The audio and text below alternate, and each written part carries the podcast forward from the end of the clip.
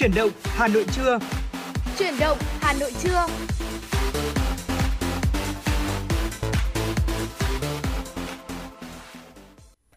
Hồng Hạnh và Thu Thảo xin kính chào quý vị thính giả.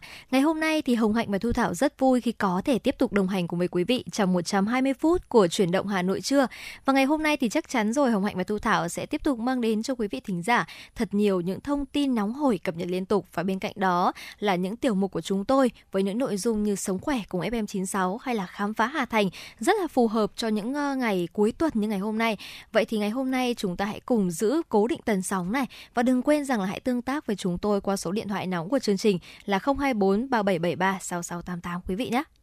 Dạ vâng thưa quý vị và Thu Thảo xin được nhắc lại số hotline của Chủ động Hà Nội 024 3773 6688 và fanpage chính thức của Chủ động Hà Nội FM 96. Quý vị nếu như chúng ta có mong muốn được uh, chia sẻ bất cứ những chủ đề mà quý vị quan tâm hay là có mong muốn được lắng nghe một giai điệu âm nhạc thì cũng có thể tương tác với Thu Thảo Hồng Hạnh thông qua hai kênh tương tác này quý vị nhé. Và thưa quý vị, à, không biết là quý vị có cảm thấy rằng cái hiện tượng thời tiết ngày hôm nay thì cũng đã hơi khác biệt so với ngày hôm qua không?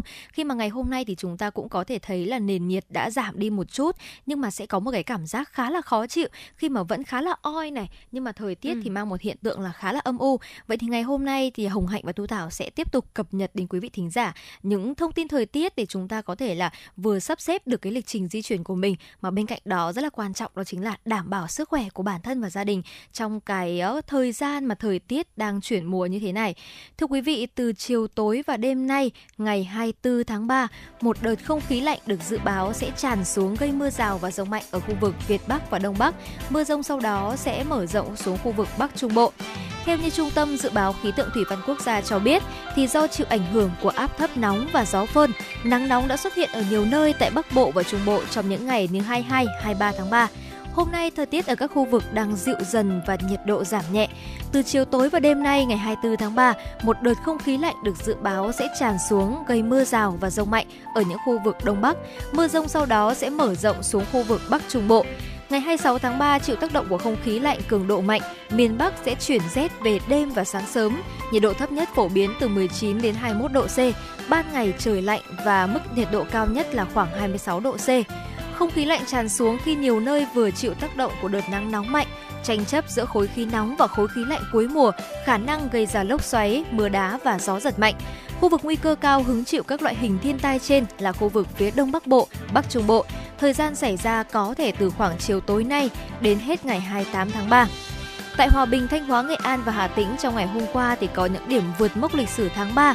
Đáng kể nhất là tại Hòa Bình có tới 3 điểm là Lạc Sơn, Kim Bôi, Hòa Bình vượt mốc lịch sử tháng 3, tức là mức nắng nóng kỷ lục được ghi nhận tại đây. Hôm nay nắng nóng chỉ còn xảy ra tại một số khu vực như Sơn La, Hòa Bình nhưng mức độ không còn quá gay gắt và nhiệt độ sẽ chỉ khoảng tầm từ 35 đến 37 độ C. Còn tại khu vực Hà Nội thì ngày hôm nay chúng ta sẽ thấy rằng là hiện tượng thời tiết thì đã dịu dần và trong chiều tối và đêm nay thì có khả năng xảy ra mưa và mưa rông mạnh. Từ đây có thể thấy rằng là hiện tượng thời tiết đang có những biến chuyển giao mùa và cũng rất là dễ dàng để có thể là gây ảnh hưởng đến sức khỏe của chúng ta trong những ngày như thế này khi mà nhiệt độ ở giữa các ngày có sự thay đổi đổi này, khi mà nóng và lạnh cũng có sự thay đổi từng ngày. Vì vậy mong rằng là quý vị thính giả chúng ta sẽ luôn có thể cập nhật tình hình thời tiết và có thể đảm bảo được sức khỏe của bản thân, vừa là đảm bảo về sức khỏe thể chất này, vừa đảm bảo về sức khỏe tinh thần. Bởi vì trong những ngày như thế này thì những cái căn bệnh về hô hấp này hay là những căn bệnh liên quan đến là đau đầu chẳng hạn, khó chịu thì sẽ luôn dễ dàng xảy ra. Vì vậy mong rằng là quý vị thính giả sẽ luôn luôn chú ý để có thể sắp xếp lịch trình, chuẩn bị cho mình những cái trang phục phù hợp để có thể đảm bảo được sức khỏe của mình một cách tốt nhất quý vị nhé. Và vừa rồi thì cũng chính là những thông tin thời tiết mà Hồng Hạnh và Thu Thảo muốn gửi đến quý vị trong ngày hôm nay và trong những ngày tới để chúng ta có thể dễ dàng sắp xếp được lịch trình của mình. Còn ngay bây giờ để mở đầu cho chuyển động Hà Nội trưa sẽ là ca khúc Radio, một sáng tác của nhạc sĩ Hồ Hoài Anh và được thể hiện bởi Hà Anh Tuấn. Xin mời quý vị sẽ cùng lắng nghe.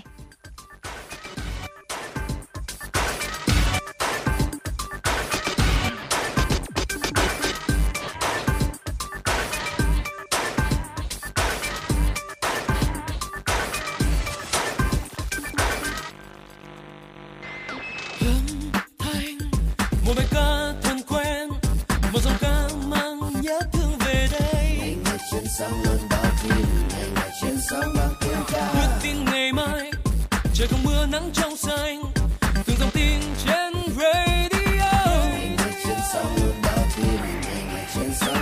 Thời quét còn cháy nô đùa, nghe trong gió khắp trời quê mình. Trên radio một câu hát, trên radio một tin mới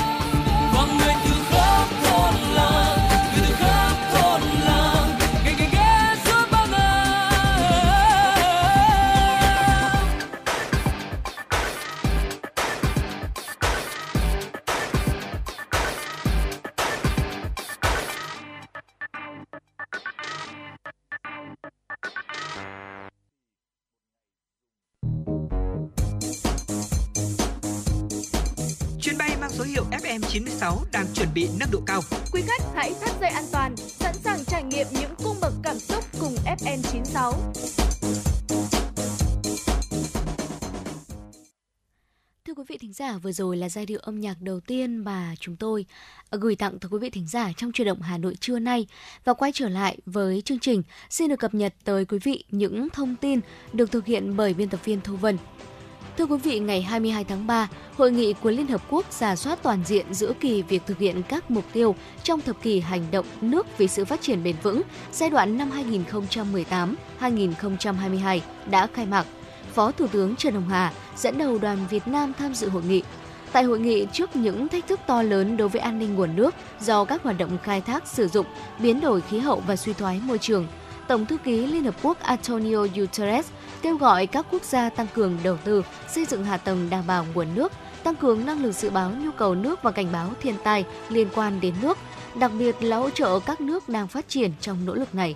Phát biểu tại hội nghị, Phó Thủ tướng Trần Hồng Hà đề nghị cần khẩn trương hành động để ứng phó với những thách thức ngày càng lớn đối với tài nguyên nước. Các quốc gia cần đặt chương trình nghị sự về nước ở vị trí quan trọng trong phát triển bền vững. Phó Thủ tướng cũng đề nghị xây dựng khuôn khổ pháp lý toàn cầu để định hướng điều phối các hoạt động khai thác, sử dụng bền vững nguồn nước. Đặc biệt là cần thiết lập chuẩn mực đạo đức xã hội trong quan hệ ứng xử với tài nguyên nước, nhất là các nguồn nước xuyên biên giới theo nguyên tắc công bằng, bình đẳng tôn trọng, quyền và lợi ích của các nước trong khu vực. Thưa quý vị, thực hiện lời dạy của Bác, các thế hệ trí thức nhà khoa học Việt Nam không ngừng nghiên cứu, sáng tạo, góp phần bảo vệ, xây dựng và phát triển đất nước. Thời kỳ đầu kháng chiến, theo lời kêu gọi của Bác Hồ, nhiều nhà trí thức lớn như Hồ Đắc Di, Trần Đại Nghĩa, Đặng Văn Ngữ đã từ bỏ cuộc sống khá giả ở nước ngoài, về nước tham gia cách mạng và đóng góp xây dựng xã hội chủ nghĩa. Nhiều thành tiệu nổi bật về khoa học và công nghệ đã ra đời như nghiên cứu chữa bệnh sốt rét cho chiến sĩ, cánh đồng 5 tháng 10 t- tấn ứng dụng giống cây lương thực mới, nghiên cứu cải tiến vũ khí tên lửa phòng không bắn hạ máy bay B-52, 35 năm đất nước đổi mới, hàng ngàn công trình trọng điểm được ứng dụng vào thực tiễn, phục vụ phát triển kinh tế xã hội. Công trình thủy lợi cái lớn cái bé là kết quả cùng công trình đạt giải thưởng Hồ Chí Minh, kiểm soát mặt và tiết kiệm cho nhà nước hàng nghìn tỷ đồng.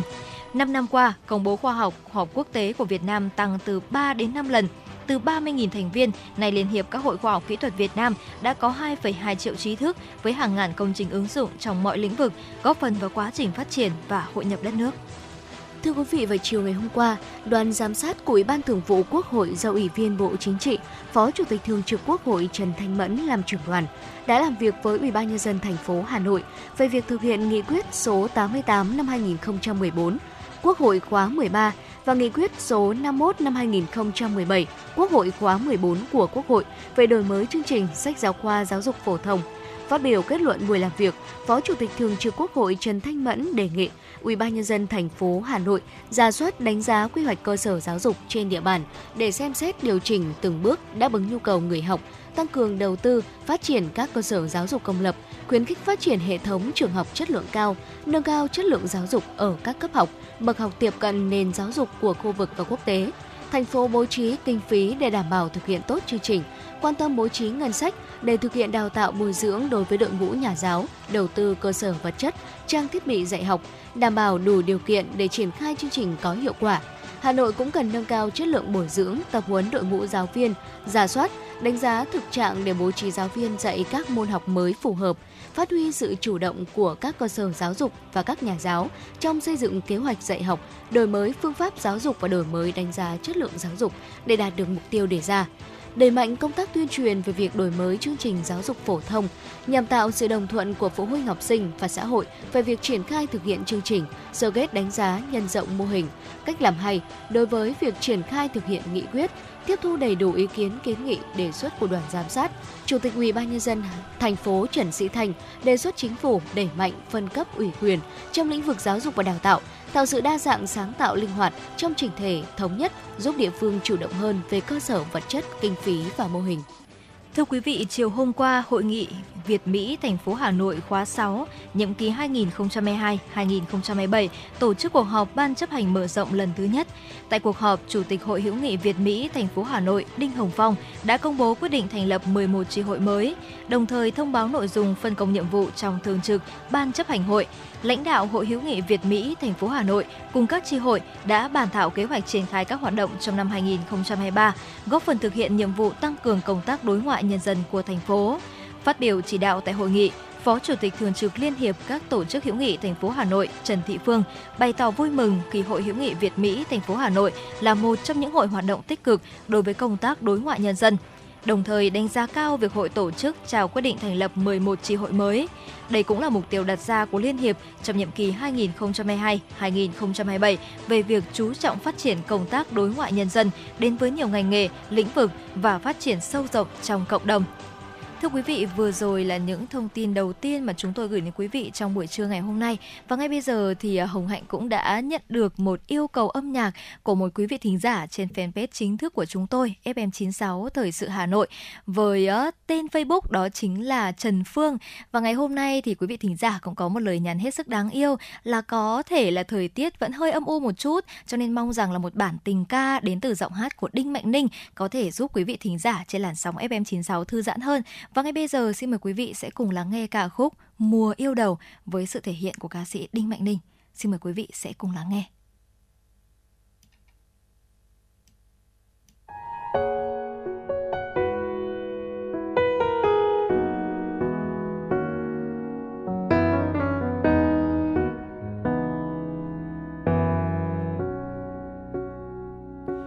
Có lúc anh vẫn thường nhớ về đầu tiên đôi ta có nhau.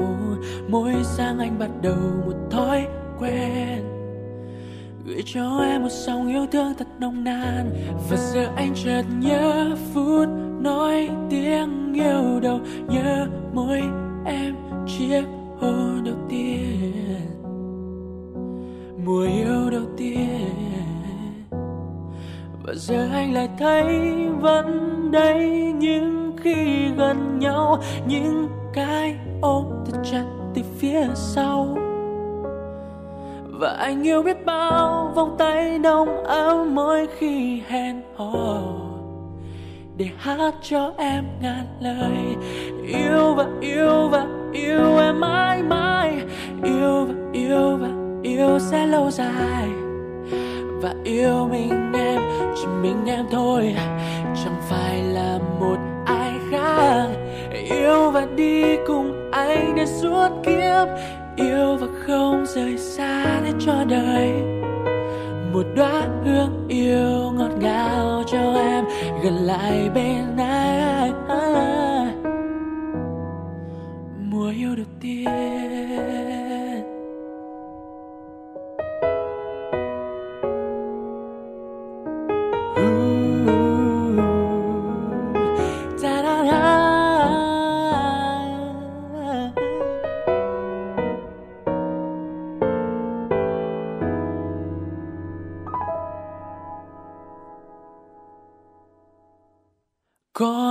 anh vẫn thường nhớ về Ngày đầu tiên đôi ta có nhau Mỗi sáng anh bắt đầu một thói quen yeah. Gửi cho em một lời yêu thương thật nồng nàn Và giờ anh chợt nhớ phút nói tiếng yêu đầu Nhớ môi em chiếc hôn đầu tiên mùa yêu đầu tiên yeah. oh, oh, oh và giờ anh lại thấy vẫn đây, vẫn những khi gần nhau, những cái ôm thật chặt từ phía sau. Rằng yêu em biết bao vòng tay đông ngỡ mỗi khi hẹn hò. Để hát cho em ngàn lời, yêu và yêu và yêu em mãi mãi. Yêu và yêu và yêu sẽ lâu dài và yêu mình em, chỉ mình em thôi. Chẳng phải là một ai khác. Yêu và đi cùng anh đến suốt kiếp yêu và không rời xa đến cho đời. Một đóa hương yêu ngọt ngào cho em, gần lại bên anh. Mùa yêu đầu tiên.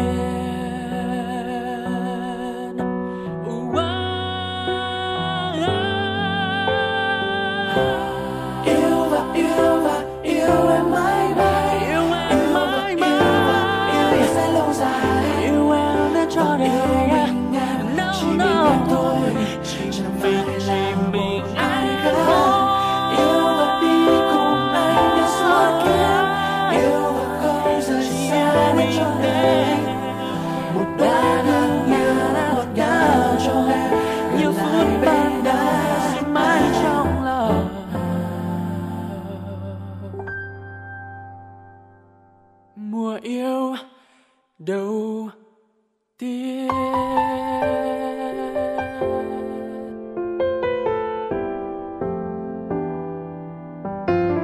Na na na.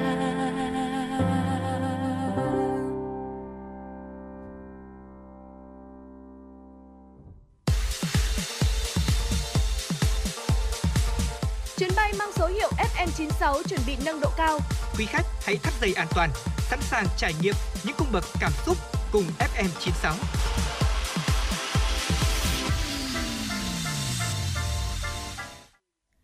Quý vị thính giả, chúng ta vừa cùng nhau lắng nghe ca khúc Mùa yêu đầu với sự thể hiện của ca sĩ Đinh Mạnh Ninh một giọng ca hết sức ngọt ngào. Vậy thì ngay bây giờ chúng ta sẽ cùng đến với một tiểu mục tiếp theo, đó chính là Sống khỏe cùng FM96.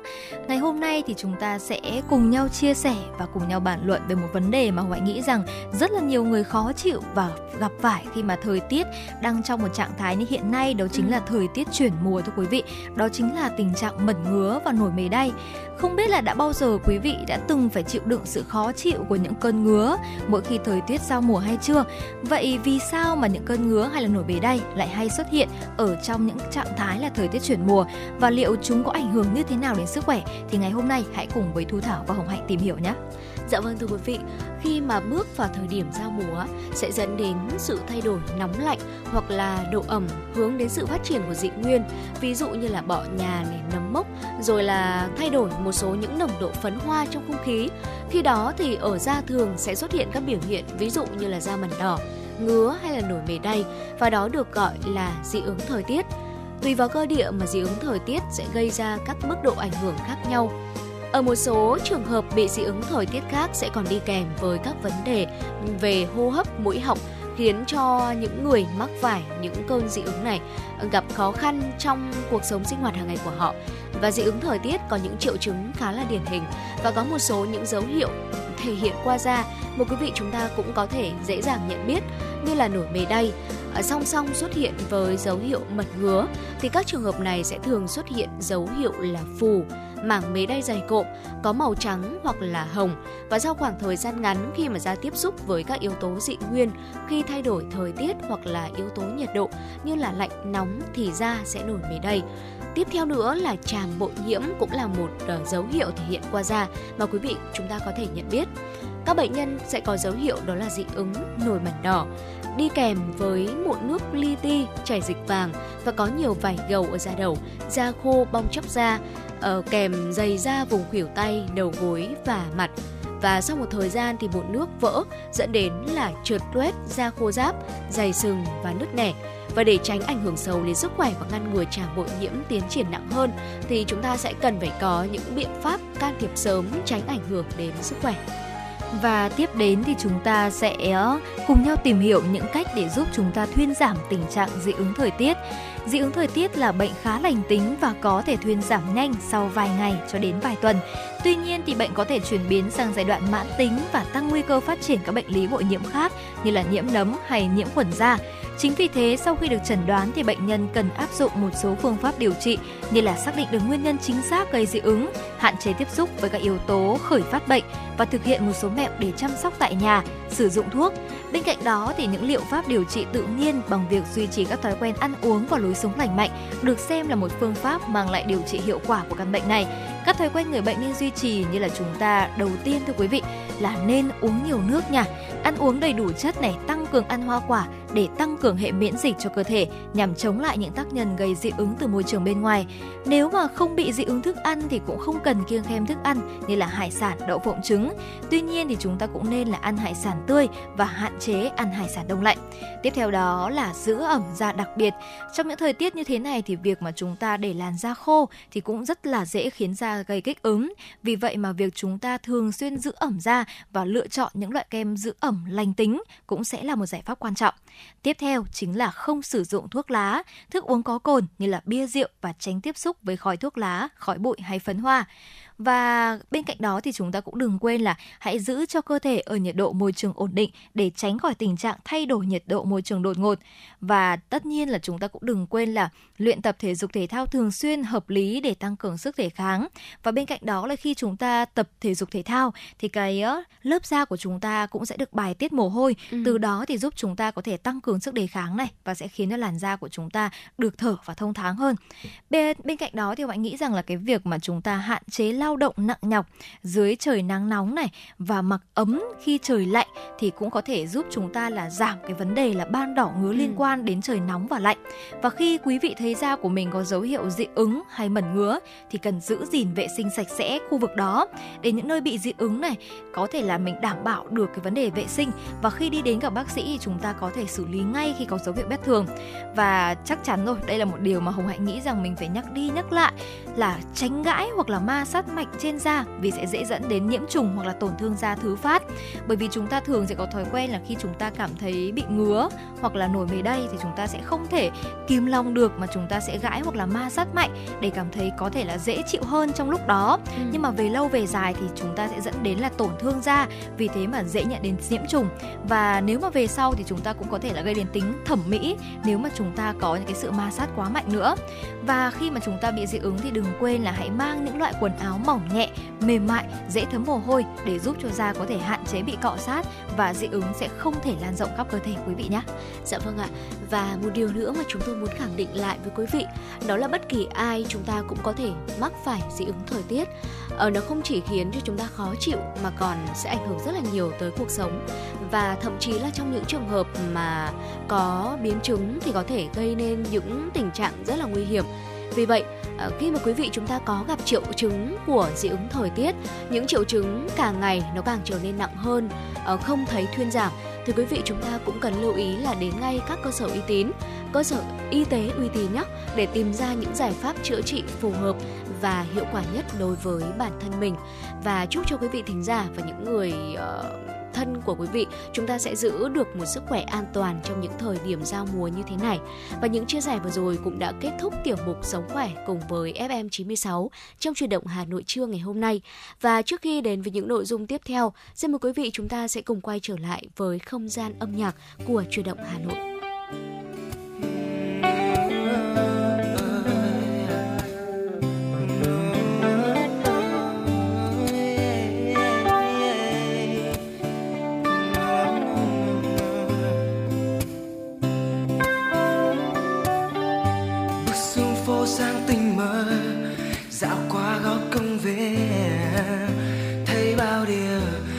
Người chào bình minh đang đến. Nhìn cụ già tập dưỡng sinh, sao trong tâm ta thấy bình yên?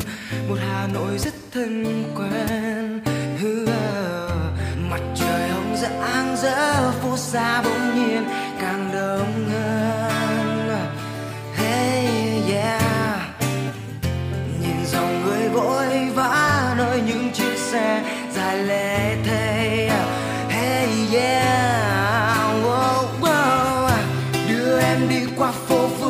bao sắc màu, bao ánh đèn. Ngồi ăn một quán ven đường, hà nội nhẹ nhàng ngấm mát dịu dàng đậm chất thơ, một ngày xa, một cảm giác lòng chợt nhớ. Oh yeah. đưa em đi qua thăng trầm, bao tháng năm đã úa màu gọi tên từng phố cổ, chiều nhạt nhòa hồ gươm lung linh, ngọt ngào hoa sữa thơ mùa thu về thật lâu để ta biết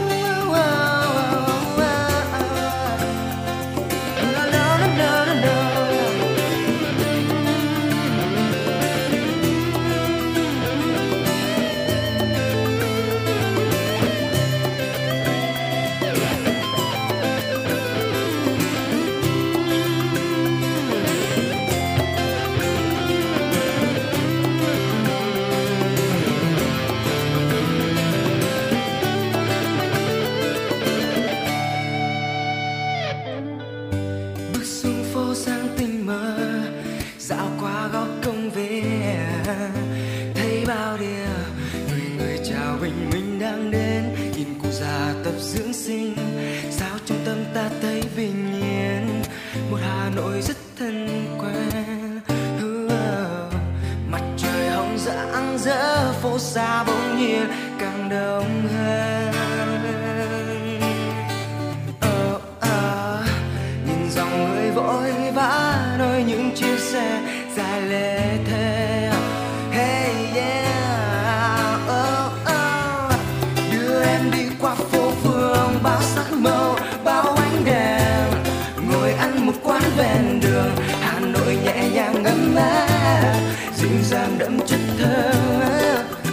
một ngày xa, một cảm giác lòng chợt nhớ. Oh yeah. đưa em đi qua tháng trầm, bao tháng năm đã úa màu gọi tên từng phố cổ, chiều nhạt nhòa hồ gươm lung linh ngọt ngào hoa sữa thơ. Gọi mùa thu về thật lâu để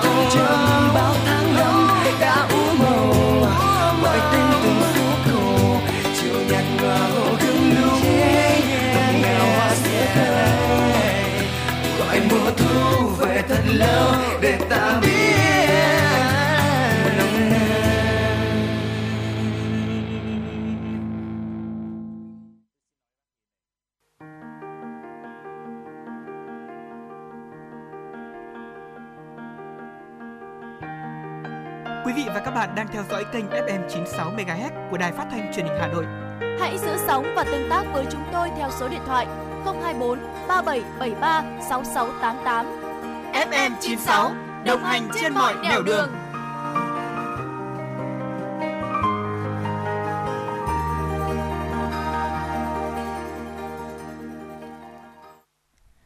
quý vị thính giả, chúng ta vừa cùng nhau lắng nghe ca khúc Nông Nan Hà Nội, một ca khúc được sáng tác và thể hiện bởi Nguyễn Đức Cường. Và ngay bây giờ thì chúng ta sẽ cùng nhau đến với những dòng chảy tin tức mà chúng tôi sẽ gửi đến quý vị trong buổi trưa ngày hôm nay. Thưa quý vị, ngày hôm qua, Ban Kinh tế Ngân sách thuộc Hội đồng Nhân dân thành phố Hà Nội đã làm việc với Ủy ban Nhân dân hai huyện Phúc Thọ và Quốc Oai về triển khai thực hiện các cơ chế chính sách của Trung ương về phát triển nông nghiệp, nông thôn trên địa bàn. Phát biểu kết luận buổi giám sát, trưởng ban kinh tế ngân sách Hội đồng nhân dân thành phố Hồ Vân Nga ghi nhận những khó khăn, vướng mắc, đề xuất, kiến nghị của hai huyện Phúc Thọ và Quốc Oai để tổng hợp tham mưu xây dựng chính sách của Hội đồng nhân dân thành phố kịp thời, đáp ứng yêu cầu thực tiễn. Đoàn giám sát cũng đề nghị các huyện giả soát, hoàn thiện báo cáo trên cơ sở trao đổi của các sở ngành, đơn vị làm căn cứ để đoàn tổng hợp chung đưa vào báo cáo giám sát. Thưa quý vị, Bộ Nông nghiệp và Phát triển Nông thôn vừa có văn bản gửi các đơn vị chức năng yêu cầu giám sát, kiểm tra doanh nghiệp xuất khẩu nông sản sang Trung Quốc. Văn bản nêu rõ, Bộ Nông nghiệp và Phát triển Nông thôn nhận được thông báo của Cục An toàn Thực phẩm xuất nhập khẩu, Tổng cục Hải quan Trung Quốc yêu cầu kiểm tra theo hình thức trực tuyến 5 doanh nghiệp chế biến nước ép trái cây đông lạnh có lô hàng vi phạm quy định an toàn thực phẩm trong số 12 doanh nghiệp phía Trung Quốc đưa ra. Theo đó, toàn bộ doanh nghiệp nước ngoài sản xuất thực phẩm xuất khẩu đi Trung Quốc đều phải đăng ký với Hải quan Trung Quốc.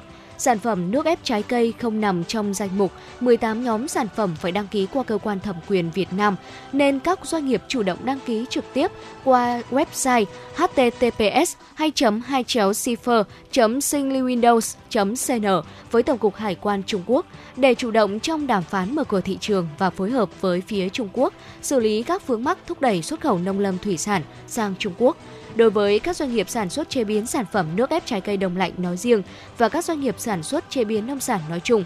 Bộ Nông nghiệp và Phát triển Nông thôn đề nghị các đơn vị chức năng thống kê, cập nhật đầy đủ danh sách các cơ sở sản xuất kinh doanh thực phẩm trên địa bàn thuộc phạm vi quản lý theo quy định tại Điều 12 Thông tư số 38 năm 2018 BNN-PTNT ngày 25 tháng 12 năm 2018 của Bộ Nông nghiệp và Phát triển Nông thôn. Để chuẩn bị cho việc thực hiện chương trình giáo dục phổ thông năm 2018 đối với lớp 5, lớp 9 và lớp 12 từ năm học 2024-2025, Bộ Giáo dục và Đào tạo vừa thông báo về việc tổ chức thẩm định sách giáo khoa của ba khối lớp này. Các cá nhân tổ chức có nhu cầu đề nghị thẩm định sách giáo khoa, đăng ký số lượng, tên bản mẫu sách giáo khoa của môn học, hoạt động giáo dục lớp 5, lớp 9 và lớp 12 theo chương trình giáo dục phổ thông 2018 hồ sơ đề nghị thẩm định sách giáo khoa bao gồm số lượng bản mẫu sách giáo khoa, thuyết minh về bản mẫu sách giáo khoa, mục đích biên soạn, đối tượng và phạm vi sử dụng, quá trình, kết quả thực nghiệm. Hồ sơ đề nghị thẩm định sách giáo khoa cũng cần có nội dung tiếp thu các ý kiến, nhận xét, đánh giá bản mẫu sách giáo khoa của các nhà khoa học, nhà giáo dục, giáo viên, bản thân phối chương trình, Thời gian tiếp nhận hồ sơ thẩm định sách giáo khoa được phân chia theo từng mốc thời gian, trong đó đối với lớp 5 là từ ngày 15 tháng 6 đến ngày 30 tháng 6 năm 2023. Đối với lớp 9, từ ngày 15 tháng 6 đến hết ngày 20 tháng 6 năm 2023. Đối với lớp 12, từ ngày 20 tháng 6 đến hết ngày 26 tháng 6 năm 2023. Hiện nay, chương trình giáo dục phổ thông năm 2018 đang được triển khai ở 6 khối lớp, bao gồm lớp 1, 2, 3, 6, 7 và 10. Năm học 2023-2024, sách giáo khoa mới sẽ được triển khai ở lớp 4, lớp 8 và lớp 11. Năm học 2024-2025 sẽ triển khai ở lớp 5, lớp 9 và lớp 12. Thưa quý vị, ngày hôm qua, Tòa án Nhân dân thành phố Hà Nội đưa bị cáo Vũ Ngọc Hà, sinh năm 1967 ở phường Đồng Xuân, quận Hoàn Kiếm, Hà Nội ra xét xử phúc thẩm về tội chống người thi hành công vụ. Theo hồ sơ vụ án, vào chiều 19 tháng 9 năm 2022, nhận được tin báo của nhân dân về việc mất an ninh trật tự tại khu vực vỉa hè số 46 phố Trần Nhật Duật, Tổ công tác công an phường Đồng Xuân, quận Hoàn Kiếm bao gồm anh Phạm Đức Huy, cán bộ công an phường và hai cán bộ tự quản là Phạm Quang Đán, Nguyễn Minh Phương đã xuống hiện trường giải quyết vụ việc. Tại hiện trường, tổ công tác ghi nhận sự việc Vũ Ngọc Hà say rượu, cầm điếu cày đi sang bàn bên cạnh, có ba người đang ngồi xin thuốc lào. Do không xin được thuốc lào nên Hà đã dùng điếu cày đập vào đầu một người đang ngồi gây chảy máu. Thấy vậy, ba người trên đã lao vào đánh nhau với Hà. Khi tổ công tác công an phường Đồng Xuân đến hiện trường thì hai người đã bỏ đi, còn lại anh Nguyễn Văn Trung và Vũ Ngọc Hà. Tổ công tác yêu cầu cả hai về trụ sở công an phường giải quyết.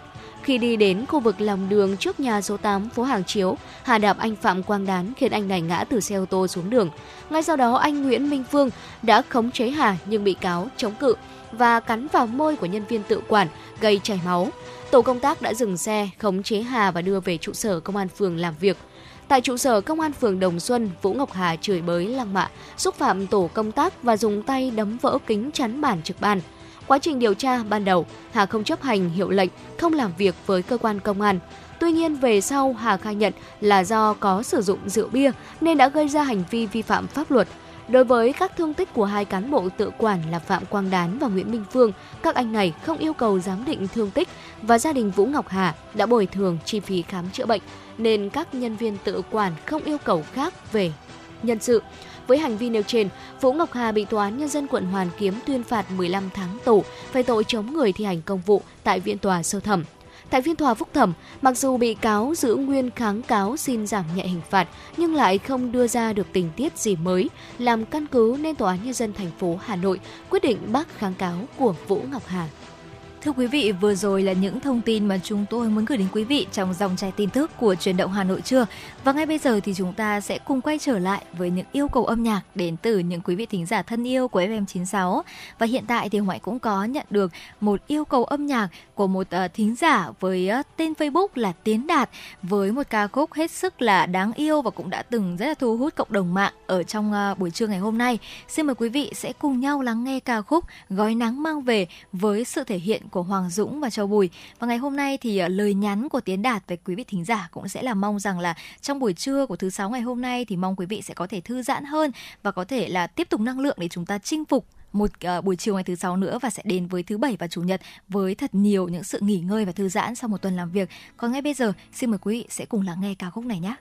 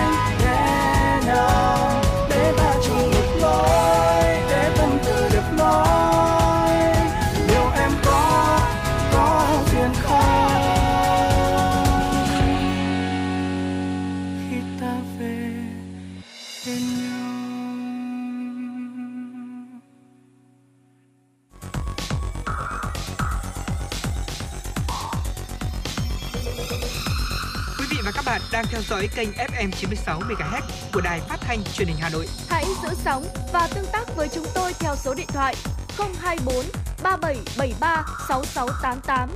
FM 96 đồng hành trên mọi nẻo đường. Thưa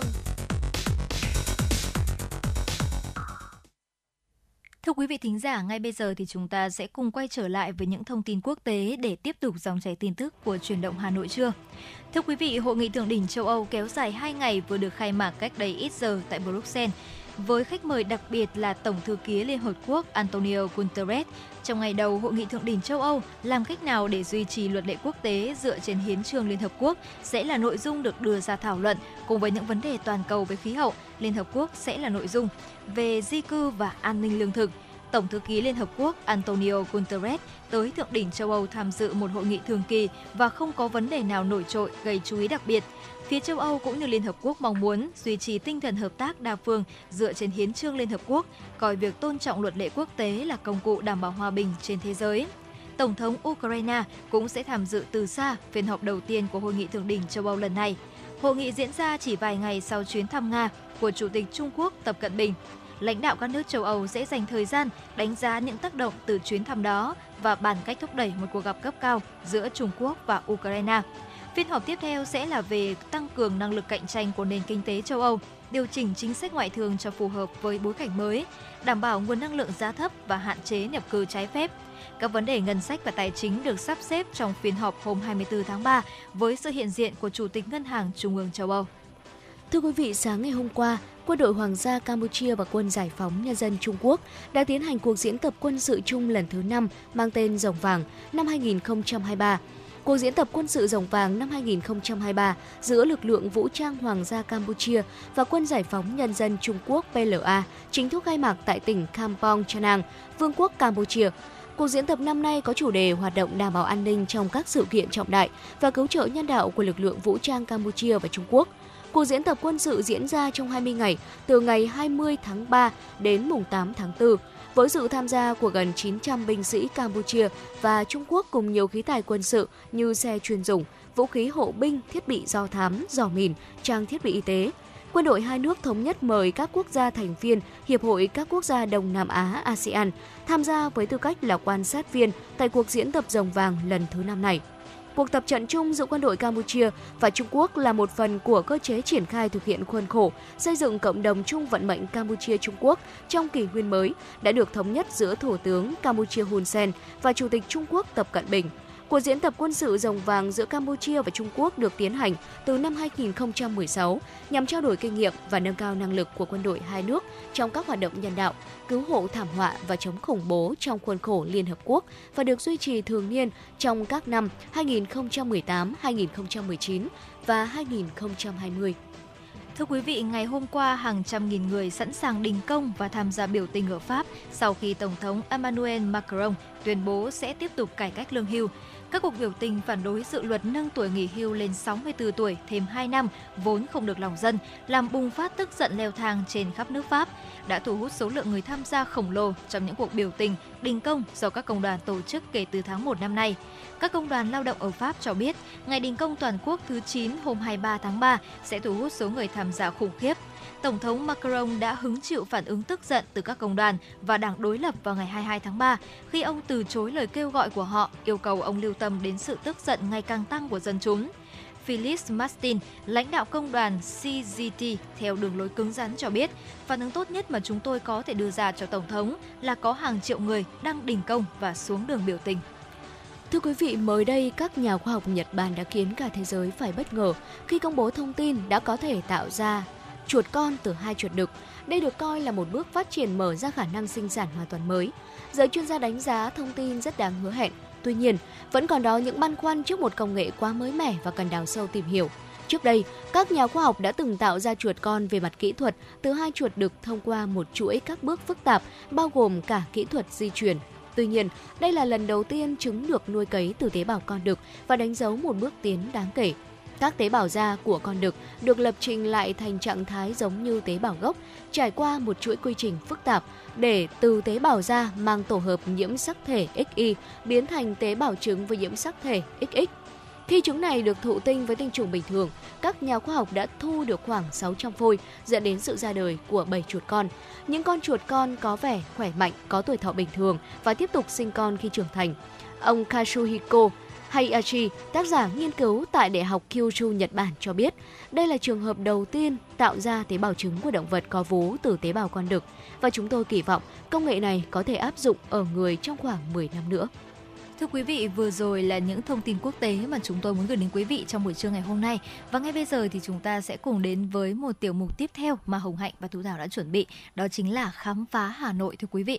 Ngày hôm nay thì cũng đã là ngày thứ sáu rồi và chỉ à, là một ngày nữa thôi thì chúng ta sẽ đến hai ngày cuối tuần là thứ bảy và chủ nhật. Ừ. Và trong những ngày này thì chúng ta cũng à, hãy thử là mình tạm gác lại những công việc này, tạm gác lại những bộn bề ngoài kia để có thể là dành thời gian chúng ta sẽ cùng nhau thư giãn để giúp cho bản thân có thể là có lại những cái nguồn năng lượng sau một tuần dài làm việc. Và vì thế mà chúng ta cũng có thể là cùng nhau tìm hiểu về những cái địa điểm mà rất cần Hà Nội chẳng hạn để Dạ giúp vâng chúng ta có thể là thay đổi không khí xem sao. Vậy thì ngày hôm nay hãy cùng với Hồng Hạnh và Thu Thảo tìm hiểu về làng gốm Bát Tràng chứ danh đất Việt.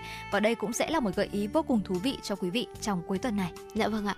Nếu như mà trong hai ngày cuối tuần thứ bảy và chủ nhật, à, quý vị thính giả chúng ta vẫn đang lăn tăn là không biết là cuối tuần này Ừ. mình có thể đến địa điểm nào để có thể trải nghiệm những hoạt động thật là thú vị cùng với bạn bè, gia đình hay là người thân của mình không thì làng gốm Bát Tràng cũng có thể là một địa điểm mà quý vị uh, thử lưu tâm nhé.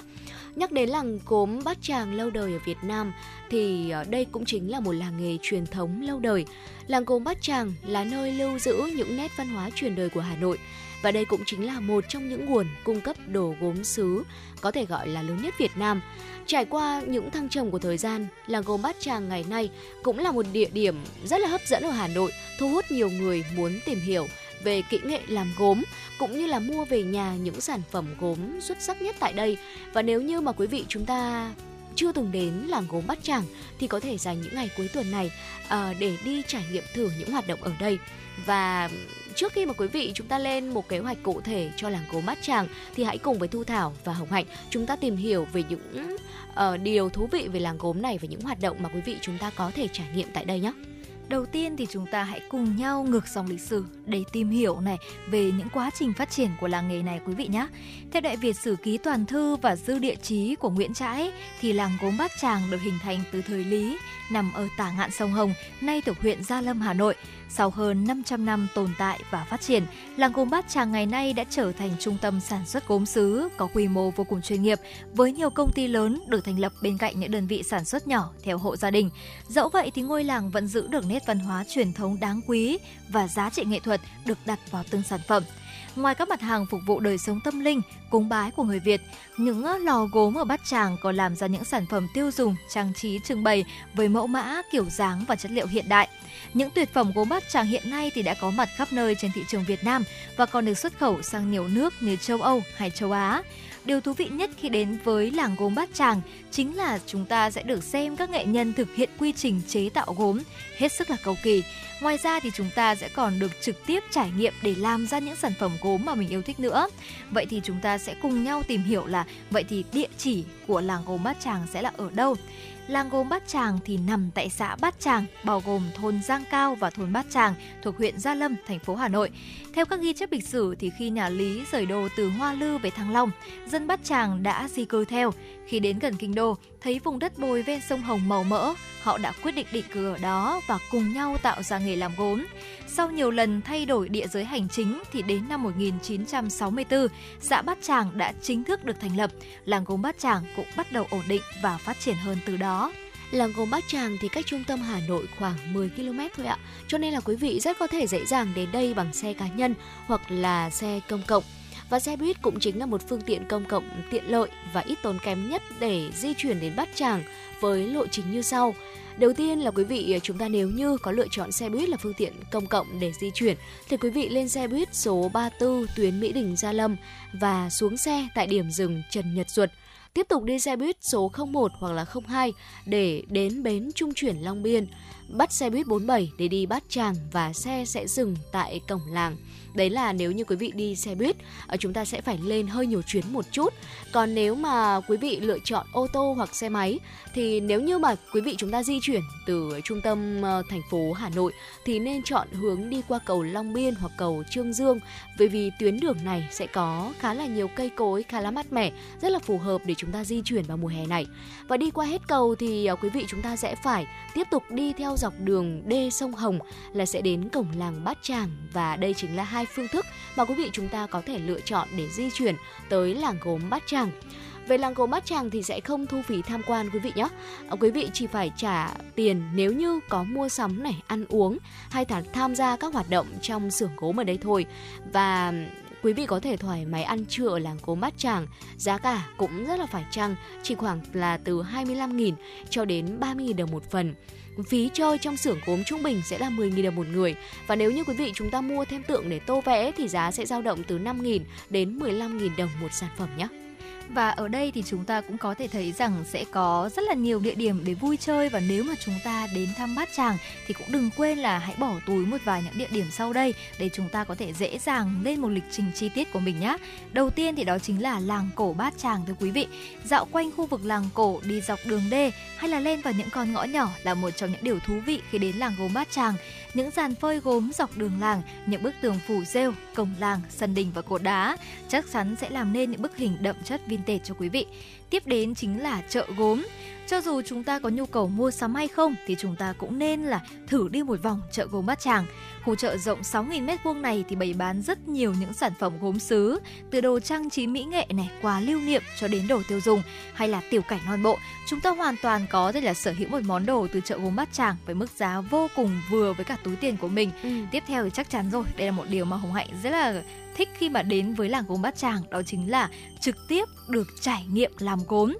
Sau khi mà chúng ta dạo chơi trong chợ thì có thể là ra phía cổng chợ và đăng ký chơi làm gốm với giá cũng hết sức là phải chăng thôi là 10.000 đồng cho một lượt. Với chiếc bàn gốm xoay và được chỉ dẫn tận tình về cách tạo hình này, tạo mẫu, chúng ta đã có thể là thử tài nặn gốm và sáng tạo theo ý của mình. Sau khi chế tạo xong thì nếu mà chúng ta muốn nung cho ra những sản phẩm hoàn thiện để làm kỷ niệm thì chi phí trả thêm thì cũng chỉ là từ 40.000 đồng cho đến 60.000 đồng mà thôi. Ừ. Tiếp theo đó thì chúng ta cũng có thể là uh, tham quan nhà cổ Vạn Vân hay là bảo tàng cổ Bát Tràng nữa. Dạ vâng thưa quý vị, ẩm thực thì ở làng gốm Bát Tràng cũng rất là nhiều. Quý vị đến đây không chỉ có đặc sản là đồ gốm đâu mà sẽ còn được biết đến với rất nhiều món ăn đặc sắc ở đây, ví dụ như là món canh măng mực, một món ăn rất là nổi tiếng ở làng gốm Bát Tràng. Và sản phẩm ở làng gốm Bát Tràng thì cũng đã nổi tiếng, chúng ta không cần phải nói quá nhiều rồi. Được tạo nên bởi rất là nhiều công đoạn như là tạo cốt gốm và họa tiết và sau đó là phủ men. Và những sản phẩm của Bát Tràng sẽ luôn có chất riêng và nổi bật với lớp men sáng bóng, họa tiết sắc nét và độ bền cao, không lo bị hỏng hay vỡ nét qua thời gian. Quý vị chúng ta có thể mua những sản phẩm uh, tại làng gốm Bát Tràng nếu như có cơ hội tới đây để trải nghiệm mua về làm quà để tặng cho gia đình người thân cũng rất là ý nghĩa nhé. Và thưa quý vị, vừa rồi thì chính là khám phá Hà Thành khi mà chúng ta đã cùng nhau vi vu trên làn sóng FM96 để đến với làng gốm Bát Tràng. Mong rằng thông qua những chia sẻ vừa rồi thì quý vị cũng đã có thể là thêm cho mình một địa điểm vô cùng thú vị rất gần Hà Nội để chúng ta có thể trải nghiệm cùng bạn bè và người thân trong những ngày cuối tuần sắp tới. Còn bây giờ thì chúng ta sẽ cùng đến với không gian âm nhạc cùng với FM96 và chỉ một vài phút nữa thôi thì Hồng Hạnh và Thu Thảo sẽ quay trở lại đồng hành cùng với quý vị trong khung giờ thứ hai. Xin mời quý vị sẽ cùng đến với ca khúc Nhớ về Hà Nội với sự thể hiện của ca sĩ Văn Mai Hương.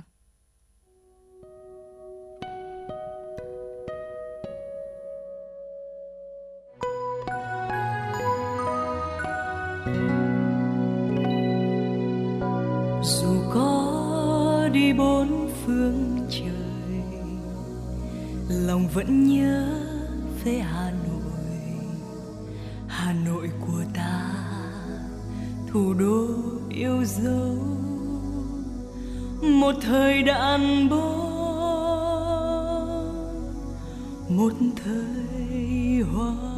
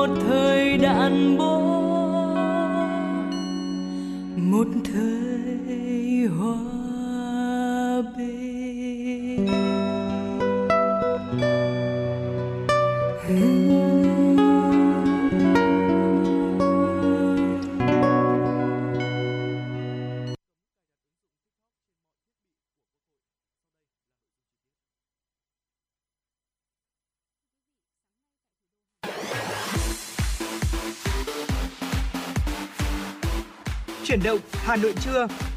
Chuyển động Hà Nội trưa.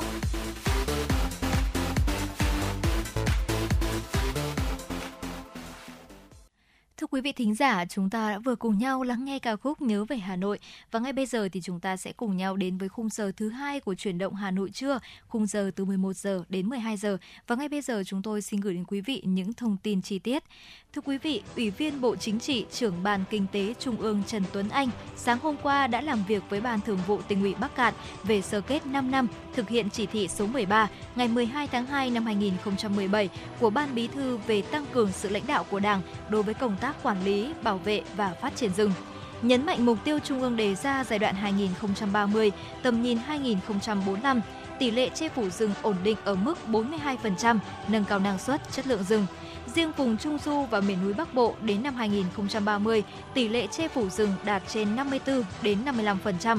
Đến năm 2045 là vùng phát triển xanh, bền vững và toàn diện, hình mẫu phát triển xanh của cả nước đồng chí Trần Tuấn Anh đề nghị tỉnh Bắc Cạn nghiên cứu triển khai một số nhiệm vụ, giải pháp quan trọng như tiếp tục giả soát, bổ sung, ban hành mới chương trình, kế hoạch, đề án để tiếp tục thực hiện chỉ thị số 13 trên địa bàn tỉnh, tập trung xử lý các vấn đề nóng, tồn động trong thực tiễn cuộc sống, có các giải pháp căn cơ để duy trì và nâng cao bền vững tỷ lệ che phủ rừng trên địa bàn tỉnh, thực hiện tốt các giải pháp về an sinh xã hội, tạo việc làm bền vững cho người dân khu vực có rừng. Ngày hôm qua, Bí thư Trung ương Đảng, trưởng ban tuyên giáo Trung ương Nguyễn Trọng Nghĩa đã dự hội nghị tổng kết 10 năm thực hiện nghị quyết Trung ương 8 khóa 11 về chiến lược bảo vệ Tổ quốc trong tình hình mới do tỉnh ủy Hải Dương tổ chức.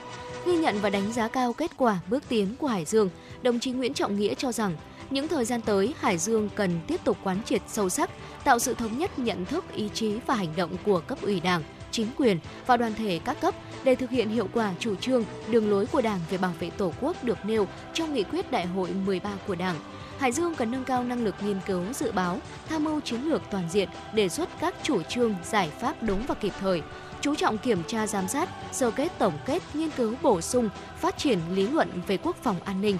Đồng thời, tập trung xây dựng củng cố vững chắc tiềm lực thế trận, lực lượng trong khu vực phòng thủ toàn diện về chính trị tinh thần, quân sự, an ninh kinh tế, văn hóa xã hội, khoa học và công nghệ, đối ngoại với nhiều cách làm mới. Đồng chí Nguyễn Trọng Nghĩa cũng lưu ý tỉnh Hải Dương chủ động nâng cao hiệu quả hoạt động đối ngoại và hội nhập quốc tế, gắn kết chặt chẽ giữa các lực lượng và phát huy lực lượng nòng cốt để tạo ra thế trận bảo vệ Tổ quốc trong tình hình mới. Thưa quý vị, lễ tôn vinh và trao giải thưởng gương mặt trẻ Việt Nam tiêu biểu năm 2022 vừa diễn ra tối qua tại Hà Nội. 10 gương mặt xuất sắc nhất trao giải thưởng gương mặt trẻ Việt Nam tiêu biểu năm 2022 và người và 10 gương mặt trẻ Việt Nam triển vọng năm 2022 thuộc 9 lĩnh vực. Trong đó, lĩnh vực học tập có hai đề cử được hội đồng bỏ phiếu. Với những câu chuyện giàu cảm hứng, những gương mặt trẻ Việt Nam không chỉ thể hiện được bản lĩnh, ý chí tiên phong trong mọi mặt của đời sống xã hội mà còn không ngừng nỗ lực phát huy sáng tạo để đóng góp vào sự phát triển và hiện thực hóa khát vọng hùng cường của đất nước. Giải thưởng gương mặt trẻ Việt Nam tiêu biểu là phần thưởng cao quý của Trung ương Đoàn Thanh niên Cộng sản Hồ Chí Minh nhằm ghi nhận, tôn vinh những điển hình thanh niên tiêu biểu dưới 35 tuổi có thành tích nổi trội, xuất sắc trên các lĩnh vực. Thưa quý vị, số ca mắc cúm A đang được ghi nhận gia tăng đã có trường hợp bội nhiễm và từ 2 đến 3 virus hoặc vi khuẩn. Bác sĩ Phan Thị Thu Minh, Phó khoa nhi Bệnh viện Đa khoa Tâm Anh Hà Nội cho biết, viêm não là biến chứng nguy hiểm gây ra ừ, cúm, chiếm từ 3 đến 6% trường hợp với biểu hiện là tổn thương thần kinh trung ương ở trẻ nhỏ dưới 2 tuổi. Nếu mắc cúm không được phát hiện và điều trị kịp thời thì viêm não sẽ là biến chứng nguy hiểm thường được ghi nhận. Trẻ có nguy cơ phải thở máy ở phòng chăm sóc đặc biệt, điều trị loại thuốc tốn kém chi phí và thời gian của phụ huynh. Viêm não do cúm sẽ thường xuất hiện vào ngày thứ hai đến thứ ba sau sốt cao từ 39 đến 40 độ C. Nếu xử lý tình trạng sốt không tốt, trẻ sẽ có triệu chứng nhiễm khuẩn thần kinh như buồn nôn, nôn mê, co giật. Và thưa quý vị, vừa rồi là một số những thông tin trong khung giờ tiếp theo từ 11 giờ tới 12 giờ được cập nhật bởi biên tập viên Thu Vân. Và ngay sau đây chúng ta sẽ cùng quay trở lại với không gian âm nhạc của chuyển động Hà Nội FM 96.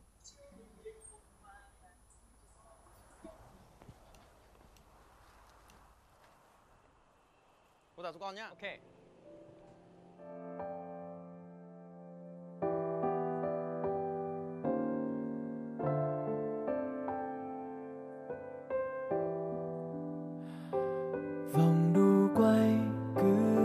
Phút giây lại càng bay lên cao.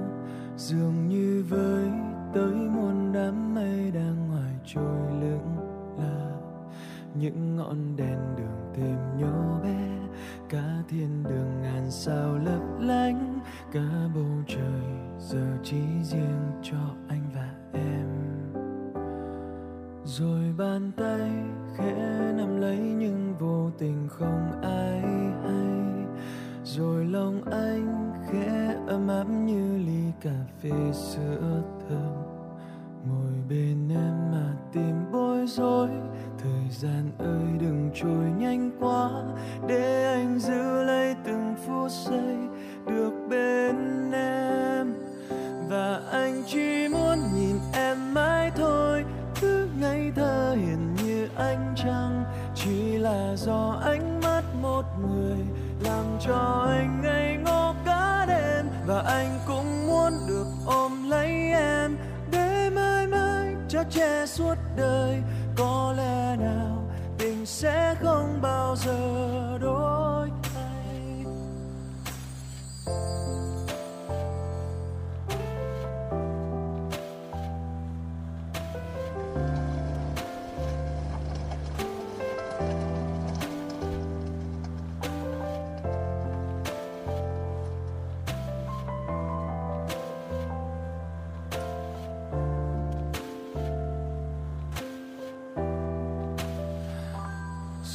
Lòng anh khẽ ấm áp nhưng vô tình không ai hay.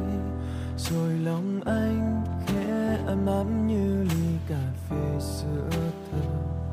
Ngồi bên em mà tìm bối rối. Thời gian ơi, đừng trôi nhanh quá. Để anh giữ lấy từng phút giây được bên em. Và anh chỉ muốn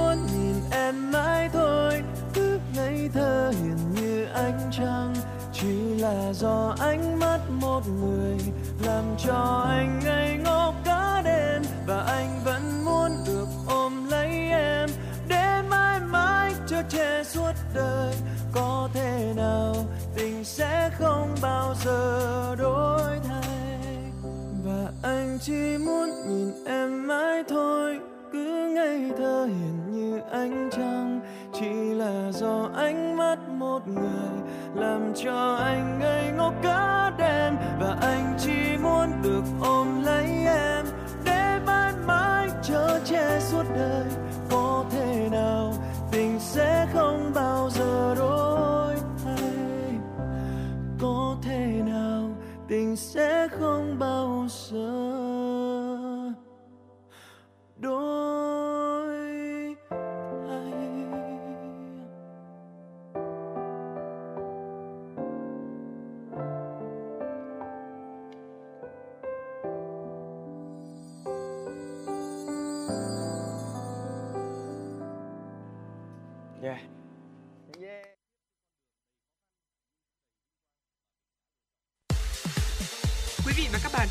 Chuyến bay mang số hiệu FM96. Hãy thư giãn, chúng tôi sẽ cùng bạn trên mọi cung đường. Hãy giữ sóng và tương tác với chúng tôi theo số điện thoại 024 3773 6688. Thưa quý vị thính giả, chúng ta đã vừa lắng nghe ca khúc Bay giữa ngân hà với sự thể hiện của anh Tú và bây giờ thì chúng ta sẽ đến với một tiểu mục là cà phê trưa cùng với Hồng Hạnh và Thu Thảo quý vị nhé. Thật ra thì ờ, không biết là đã bao giờ quý vị cảm thấy rằng trong một mối quan hệ mà cảm thấy rằng mình không được yêu thương hoặc là nghe người ấy than phiền rằng là chúng ta không đủ quan tâm đến họ, dù thực tế chúng ta vẫn rất cố gắng bày tỏ. Nếu mà đã từng trải qua tình huống trên thì rất có thể quý vị đang nói đến những ngôn ngữ tình yêu khác nhau. Việc tìm hiểu các loại ngôn ngữ tình yêu thì không chỉ giúp chúng ta có thể là hiểu đối phương muốn gì, mà còn là công cụ để chúng ta nhìn vào mong muốn của bản thân trên những phương diện tình cảm. Và theo như là Gary Chapman thì ngôn ngữ tình yêu sẽ bao gồm 5 loại ngôn ngữ, gồm lời khẳng định, hành động giúp đỡ, quà tặng, thời gian chất lượng và cử chỉ âu yếm. Để hiểu ngôn ngữ của mình và học nói ngôn ngữ của người khác thì cần nhiều quan sát và nỗ lực. Vì vậy mà chúng ta cũng không nên là áp dụng dập khuôn ngôn ngữ tình yêu vào mọi mối quan hệ. Vậy thì ngày hôm nay chúng ta hãy cùng nhau tìm hiểu và giải mã 5 loại ngôn ngữ trong tình yêu quý vị nhé. Dạ vâng ạ, việc mà chúng ta tìm hiểu các loại ngôn ngữ tình yêu á không thể ờ, không chỉ giúp bạn hiểu đối phương muốn gì đâu mà sẽ còn là một công cụ để chúng ta nhìn vào mong muốn của bản thân trên phương diện tình cảm nhiều hơn xem là mình đang muốn gì và mình thực sự cần gì nữa. Vậy thì nguồn gốc của ngôn ngữ tình yêu là gì? Cha đẻ của cụm từ ngôn ngữ tình yêu là tác giả Gary Chapman. Ông là một diễn giả, tiến sĩ tham vấn hôn nhân nổi tiếng với cuốn sách đó là The Five Love Language, xuất bản lần đầu năm 1992. Và trong cuốn sách này thì Chapman đã đề cập đến năm ngôn ngữ tình yêu thường gặp mà Hồng Hạnh cũng đã vừa chia sẻ với quý vị. Đầu tiên, đó chính là lời khẳng định. Tiếp theo là hành động giúp đỡ, thứ ba là quà tặng, thứ tư là thời gian chất lượng và cuối cùng đó là cử chỉ âu yếm. Và điều đáng nói là xác suất để những người yêu nhau có cùng 100% ngôn ngữ tình yêu là rất hiếm và hầu như là không có. Và theo Very Well My, điều này chính là nguyên do đã dẫn đến rất nhiều hiểu lầm và sự xa cách về lâu dài trong một mối quan hệ nếu như chúng ta không thực sự thấu hiểu nhau. Dù đã tồn tại gần 30 năm, thế nhưng lý thuyết của Gary Chapman vẫn mang tính thời đại và trở thành một nền tảng cho nhiều khóa học về tình yêu cũng như là hôn nhân ở trong thời đại ngày hôm nay. Vậy thì đặc điểm của năm ngôn ngữ tình yêu đó là gì? Hãy cùng với Thu Thảo và Hồng Hạnh chúng ta cùng tìm hiểu ngay sau đây. Và thưa quý vị, có thể thấy rằng là ngôn ngữ tình yêu thì chúng ta sẽ hầu hết chúng ta sẽ đều có đủ 5 ngôn ngữ tình yêu. Tuy nhiên thì mỗi người sẽ có từ một hoặc là hai ngôn ngữ nổi trội và các ngôn ngữ tình yêu sẽ được thể hiện như sau. Đầu tiên là lời khẳng định. Đây chính là cách để chúng ta thể hiện tình cảm thông qua lời yêu thương, khen ngợi hoặc là sự đánh giá cao. Ừ. Cụ thể là người có ngôn ngữ tình yêu này thì sẽ thích những lời động viên tinh thần, những câu nói khẳng định tình cảm như là em yêu anh hay là anh cố gắng lên hay là hôm nay trông em rất xinh đẹp và cảm ơn em vì bữa ăn rất ngon. Ngoài ra thì việc nhắn tin thường xuyên hay là có những tương tác trên mạng xã hội cũng là điều mà nhóm này cực kỳ quan tâm. Để nói về ngôn ngữ tình yêu này thì bạn hãy tìm những điểm mà bạn cảm thấy không phục ở đối phương và thể hiện điều đó bằng câu chữ hay lời nói chân thành. Từ đây thì chúng ta cũng có thể thấy rằng là cái cách thể hiện tình cảm thông qua lời yêu thương này thì sẽ khá là phù hợp với những á, gọi là những bạn nữ đúng không ạ khi mà các Dạ bạn nữ vâng. luôn luôn mong muốn rằng là những người bạn nam của mình sẽ có thể thể hiện tình cảm của mình thông qua những lời nói và từ đây chúng ta cũng có thể thấy rằng đây cũng sẽ là một nhóm rất là nổi trội và khá là phổ biến Ừ. ừ, Tuy nhiên có một nhóm tiếp theo không giống với nhóm trên nha Là một người gần như là có ngôn ngữ tình yêu đi ngược lại với Ừm. cả là lời khẳng định Đó chính là ngôn ngữ tình yêu hành động giúp đỡ Ờ, và ngôn ngữ tình yêu chính là hành động giúp đỡ sẽ cảm thấy được yêu khi nhận được sự hỗ trợ cụ thể. Bởi vì chính họ cũng có xu hướng nói ít và làm nhiều trong các mối quan hệ. Thế nên là thay vì là họ sẽ dùng những lời khẳng định như là hồng hạnh vừa nói, ví dụ như là em yêu anh anh cố gắng lên hay là ngày hôm nay trông anh, trông em thật là xinh ví dụ như vậy thì họ sẽ thay vào đó là họ hành động. Chìa khóa để chinh phục những người này đó là tìm ra điều mà họ muốn bạn làm cho họ và thực hiện chúng đều đặn đó có thể là những hành động rất nhỏ thôi ví dụ như là dọn dẹp nhà cửa này xoa bóp vai gáy sau một ngày làm việc dài rửa chén rồi là bát đĩa sau giờ cơm đó là những việc tuy là nhỏ thôi thế nhưng mà cũng là một ờ, cách để chúng ta ờ, chinh phục những người mà có ngôn ngữ tình yêu đó là hành động giúp đỡ Ừm, vậy thì tiếp đến chúng ta sẽ cùng đến với với một ngôn ngữ tình yêu tiếp theo, đó chính là ngôn ngữ quà tặng. Khi mà chúng ta nói ra ngôn ngữ này thì một số người sẽ rất là dễ có thể là có cái hiểu lầm khi Ừ. mà chúng ta nhắc đến ngôn ngữ quà tặng, khi mà chúng ta nghĩ rằng là cứ cần phải có quà tặng thì chúng ta mới thể hiện tình yêu. Nhưng mà thực ra thì với nhóm ngôn ngữ này thì thực chất không phải như vậy. Những người mà có ngôn ngữ tức là ngôn ngữ tình yêu thì sẽ thường xem quà tặng chính là những cách để chúng ta có thể thể hiện tình yêu. Nhưng mà thực ra thì điều họ trân quý không phải là giá trị của món quà mà chính là công sức chuẩn bị của người tặng. Thay vì chúng ta lựa chọn một món quà đắt tiền thì hãy quan sát xem là đối phương muốn nhận những món quà gì và làm họ bất ngờ vì điều đó. Món quà tốt nhất thì chính là món quà được đón nhận. Một bó hoa, một cuốn sách hay bất kể thứ gì cũng có thể nói lên tình yêu của bạn miễn là đối phương thích. Từ đây thì chúng ta có thể thấy rằng là đôi lúc là những người phụ nữ rất là mong muốn có những món quà thì không phải là chỉ là họ ừm, mong muốn là có những món quà vật chất đâu mà quan trọng nhất là họ thích ở cái cách mà đối phương đã chuẩn bị và tìm hiểu về họ thích cái món quà đấy như thế nào và cái cảm giác mà được đối phương quan tâm đến từng chi tiết nhỏ nhất mới chính là điều cảm thấy họ hạnh phúc. Dạ vâng ạ. Tiếp theo nữa, một ngôn ngữ tiếp theo mà chúng tôi muốn chia sẻ đó là thời gian chất lượng. Và đây chính là thời gian mà bạn dành trọn vẹn sự chú ý cho người đó. Đối với một số người thì không điều gì cảm thấy là làm họ được yêu hơn là khoảnh khắc mà hai người thực sự mở lòng ờ, ngồi bên cạnh nhau và trò chuyện cùng với nhau. ở trong cái thời điểm dịch covid 19 bùng phát trước đây thì có rất là nhiều cặp đôi ở ở cùng một nhà 24 trên 7 thế nhưng mà không phải là ai cũng có thời gian chất lượng này và nếu như mà quý vị chúng ta đang trong một mối quan hệ tìm hiểu hoặc là yêu đương á. Nếu như hai người ngồi cùng một bàn ăn cùng xem tivi thế nhưng mà thi thoảng thì lại uh, cầm một chiếc điện thoại lên và trả lời tin nhắn hay chơi game thì chắc chắn đó không phải là cách để chúng ta thể hiện ngôn ngữ thời gian chất lượng rồi.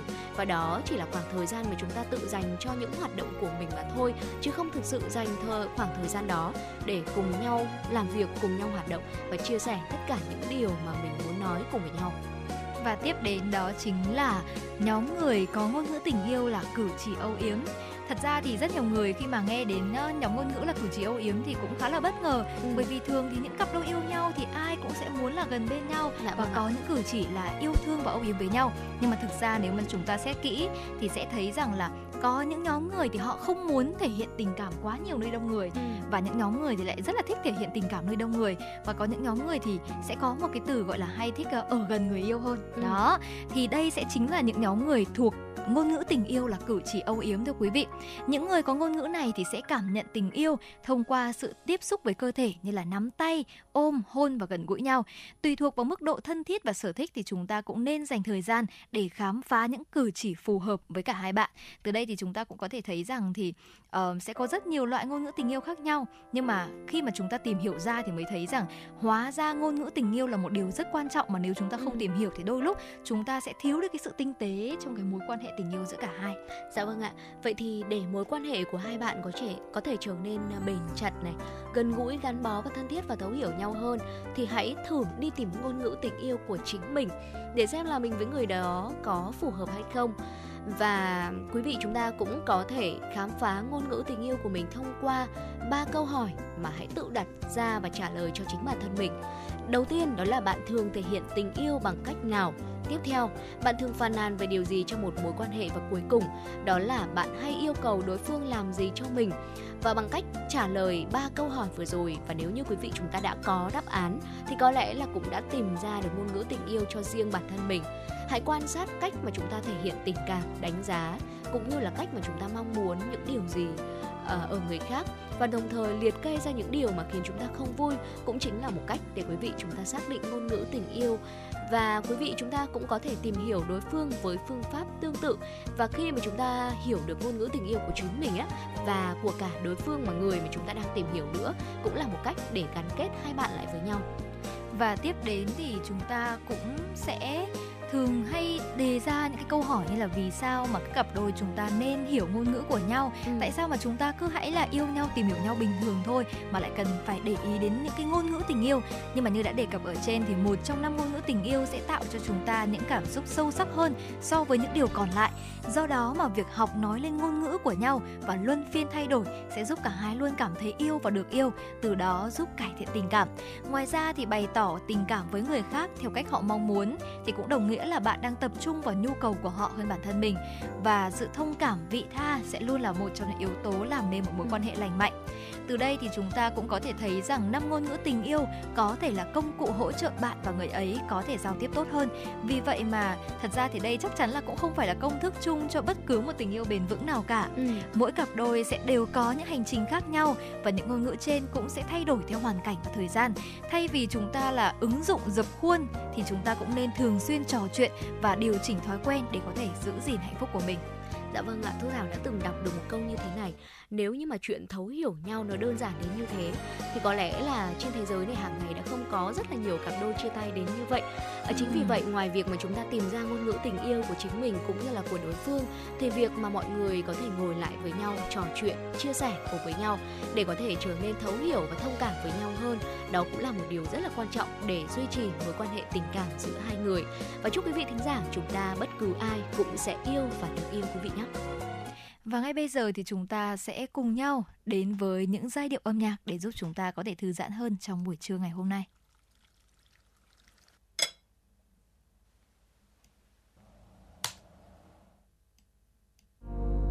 Đường khuya không còn ai Ngàn sao long lanh như gài vào tóc em Đêm nay Mình không lo ngày mai hôm nay là mãi mãi. Thời gian như đã đứng lại từng phút giây như thêm dài. Ta, mỗi khi tay trong tay ta quên đi thế giới ngoài kia. Mình quên hết đi bao lo bao phiền. Tình yêu đôi ta giống như bài tình ca. Từ ngày xa xưa vẫn chưa ngừng vang tình yêu đôi ta giống như trà mật ong chuyện nơi ấm áp giữa đông lạnh giá. Tình yêu đôi ta giống như một điều vals cầm chặt tay nhau dưới ánh trăng vàng. Tình yêu đôi ta giống như từng vần thơ thiết tha. Tình yêu đôi ta giống như bài tình ca.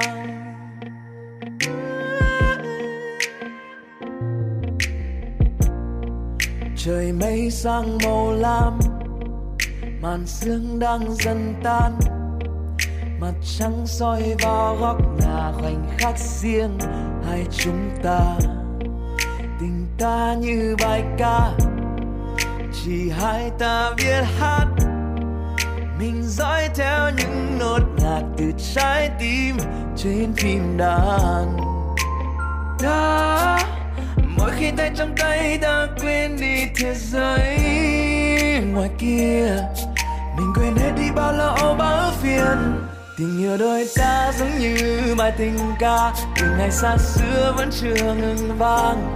Tình yêu đôi ta giống như trà mật ong. Truyền hơi ấm áp giữa đông lạnh giá. Tình yêu đôi ta giống như một điều vật cầm chặt tay nhau dưới ánh trăng vàng.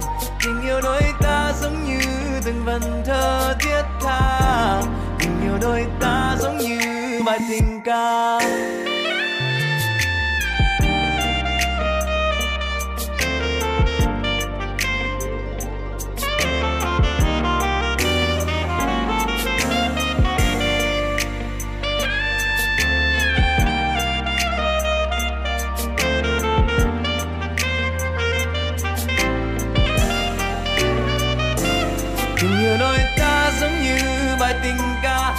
xa xưa vẫn chưa ngừng vang. Tình yêu đôi ta giống như trà mật ong chuyện nơi ấm áp giữa đông lạnh giá. Tình yêu đôi ta giống như một điều vals cầm chặt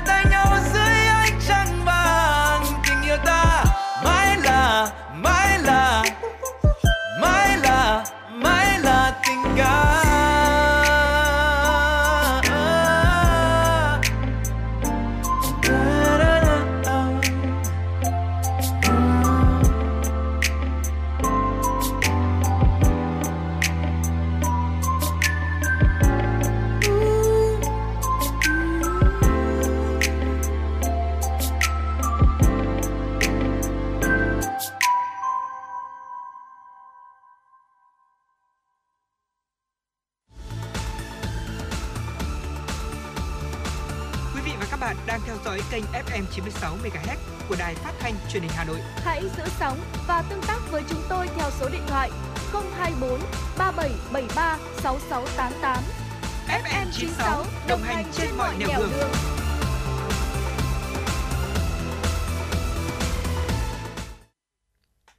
Thưa quý vị thính giả, quay trở lại với ờ, chương trình Chủ động Hà Nội trưa nay. Chúng tôi xin được tiếp tục cập nhật tới quý vị những nội dung thông tin được thực hiện bởi biên tập viên Thu Vân. Theo Trung tâm Chuyển đổi số và Thống kê Nông nghiệp, Bộ Nông nghiệp và Phát triển Nông thôn, toàn quốc hiện mới có 68 doanh nghiệp được công nhận là doanh nghiệp nông nghiệp công nghệ cao. Con số này quá khiêm tốn so với hàng nghìn doanh nghiệp đang hoạt động trong lĩnh vực chủ chốt này. Chuyển đổi số ứng dụng trí tuệ nhân tạo AI trong sản xuất nông nghiệp được chính phủ đánh giá là yếu tố quan trọng trong việc tăng năng suất cây trồng, tạo bứt phá về chất lượng. Tuy nhiên là nhiều nguyên nhân như thiếu chi phí đầu tư, thiếu kiến thức ứng dụng công nghệ cao đang là vướng mắc của nhiều hộ nông dân. Theo các chuyên gia, thực trạng hiện nay của các hộ nông dân ở nước ta hầu như là đều đã có nhà kính, nhà màng nhưng lại chưa biết cách khai thác để đạt năng suất cao, trồng cây trái vụ. Bởi vậy mà việc đầu tư vào trí tuệ nhân tạo là cần thiết. Ông Hồ Xuân Hùng, Chủ tịch Tổng hội Nông nghiệp và Phát triển Nông thôn Việt Nam nhận định, cách nói làm sao để người dân dễ hiểu nhất, đừng có nói gì với quá là xa với nông dân. Nếu đầu tư vào công nghệ bao giờ cũng chi phí lớn rủi ro cao, ai đứng ra làm, ai hỗ trợ, ai bảo hiểm, chắc chắn đây sẽ là vai trò của nhà nước. Ngoài ra hội thảo cũng nhấn mạnh tới việc cần có những doanh nghiệp đầu tàu dẫn dắt đến nông dân tham gia vào chuỗi sản xuất, hỗ trợ người dân ứng dụng các quy trình tự động hóa và thông minh hóa nhanh hơn. Thưa quý vị và các bạn, công ty vàng bạc đá quý Sài Gòn sáng nay niêm yết giá vàng mua vào là 66,65 triệu đồng trên một lượng, giá bán ra là 67,35 triệu đồng trên một lượng, cùng tăng 100.000 đồng trên một lượng ở giá mua vào bán ra so với cuối phiên 23 tháng 3. Chênh lệch giá bán vàng đang cao hơn giá mua là 700.000 đồng trên một lượng. Thời điểm 8 giờ 35 phút sáng nay, tập đoàn Doji niêm yết giá vàng mua vào bán ra là 66,6 đến 66,35 triệu đồng trên một lượng, ngang bằng với mức giá mua bán cuối phiên giao dịch 23 tháng 3. Chênh lệch giá mua bán vàng tại Doji đang ở mức 750.000 đồng trên một lượng. Vietcombank sáng nay là 1 đô la Mỹ tương đương với 23.680 đồng Việt Nam. Giá thép vàng thế giới tương đương là 56,8 triệu đồng trên một lượng, thấp hơn 10,55 triệu đồng trên một lượng so với giá vàng SJC bán ra sáng ngày 24 tháng 3. Hai điểm thường xuyên bị ngập lụt vào mùa mưa bão trên tuyến đường sắt Bắc Nam khu vực phía Bắc Thừa Thiên Huế đang được đầu tư cải tạo, dự kiến sẽ hoàn thành vào ngày 20 tháng 4 tới.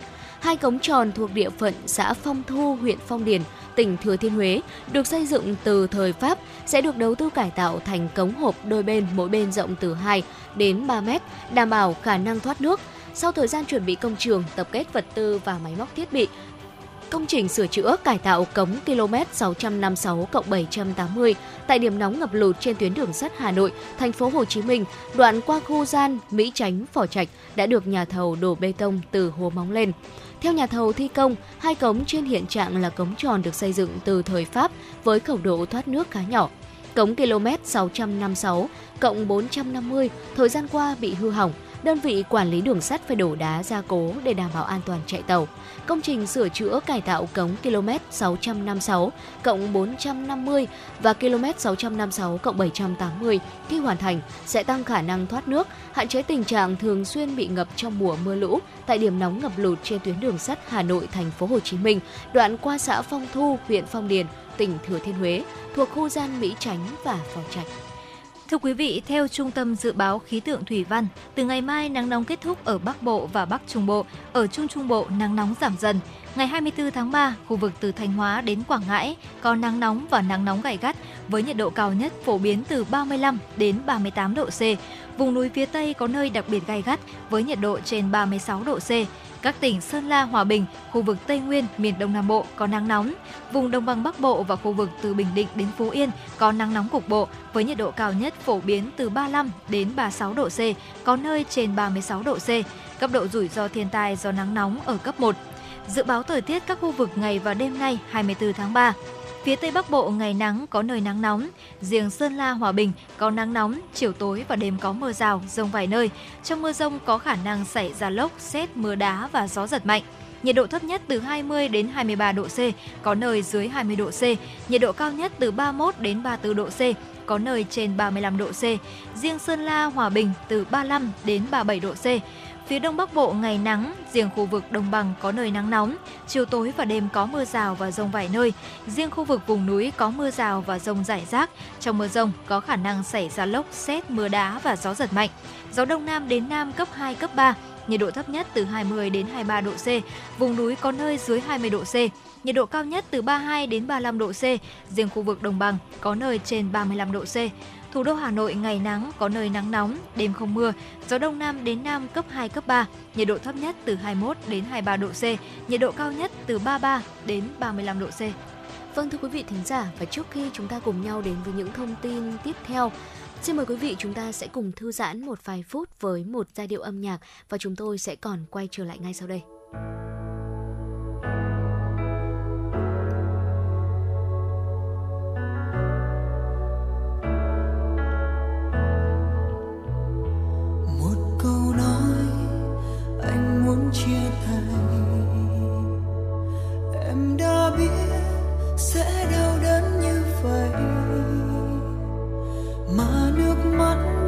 Vẫn rơi, không thể ngừng lại. Tiếc nuôi những gì cho cả hai. Vì em biết đã có những sai lầm. Dù em đã cố giữ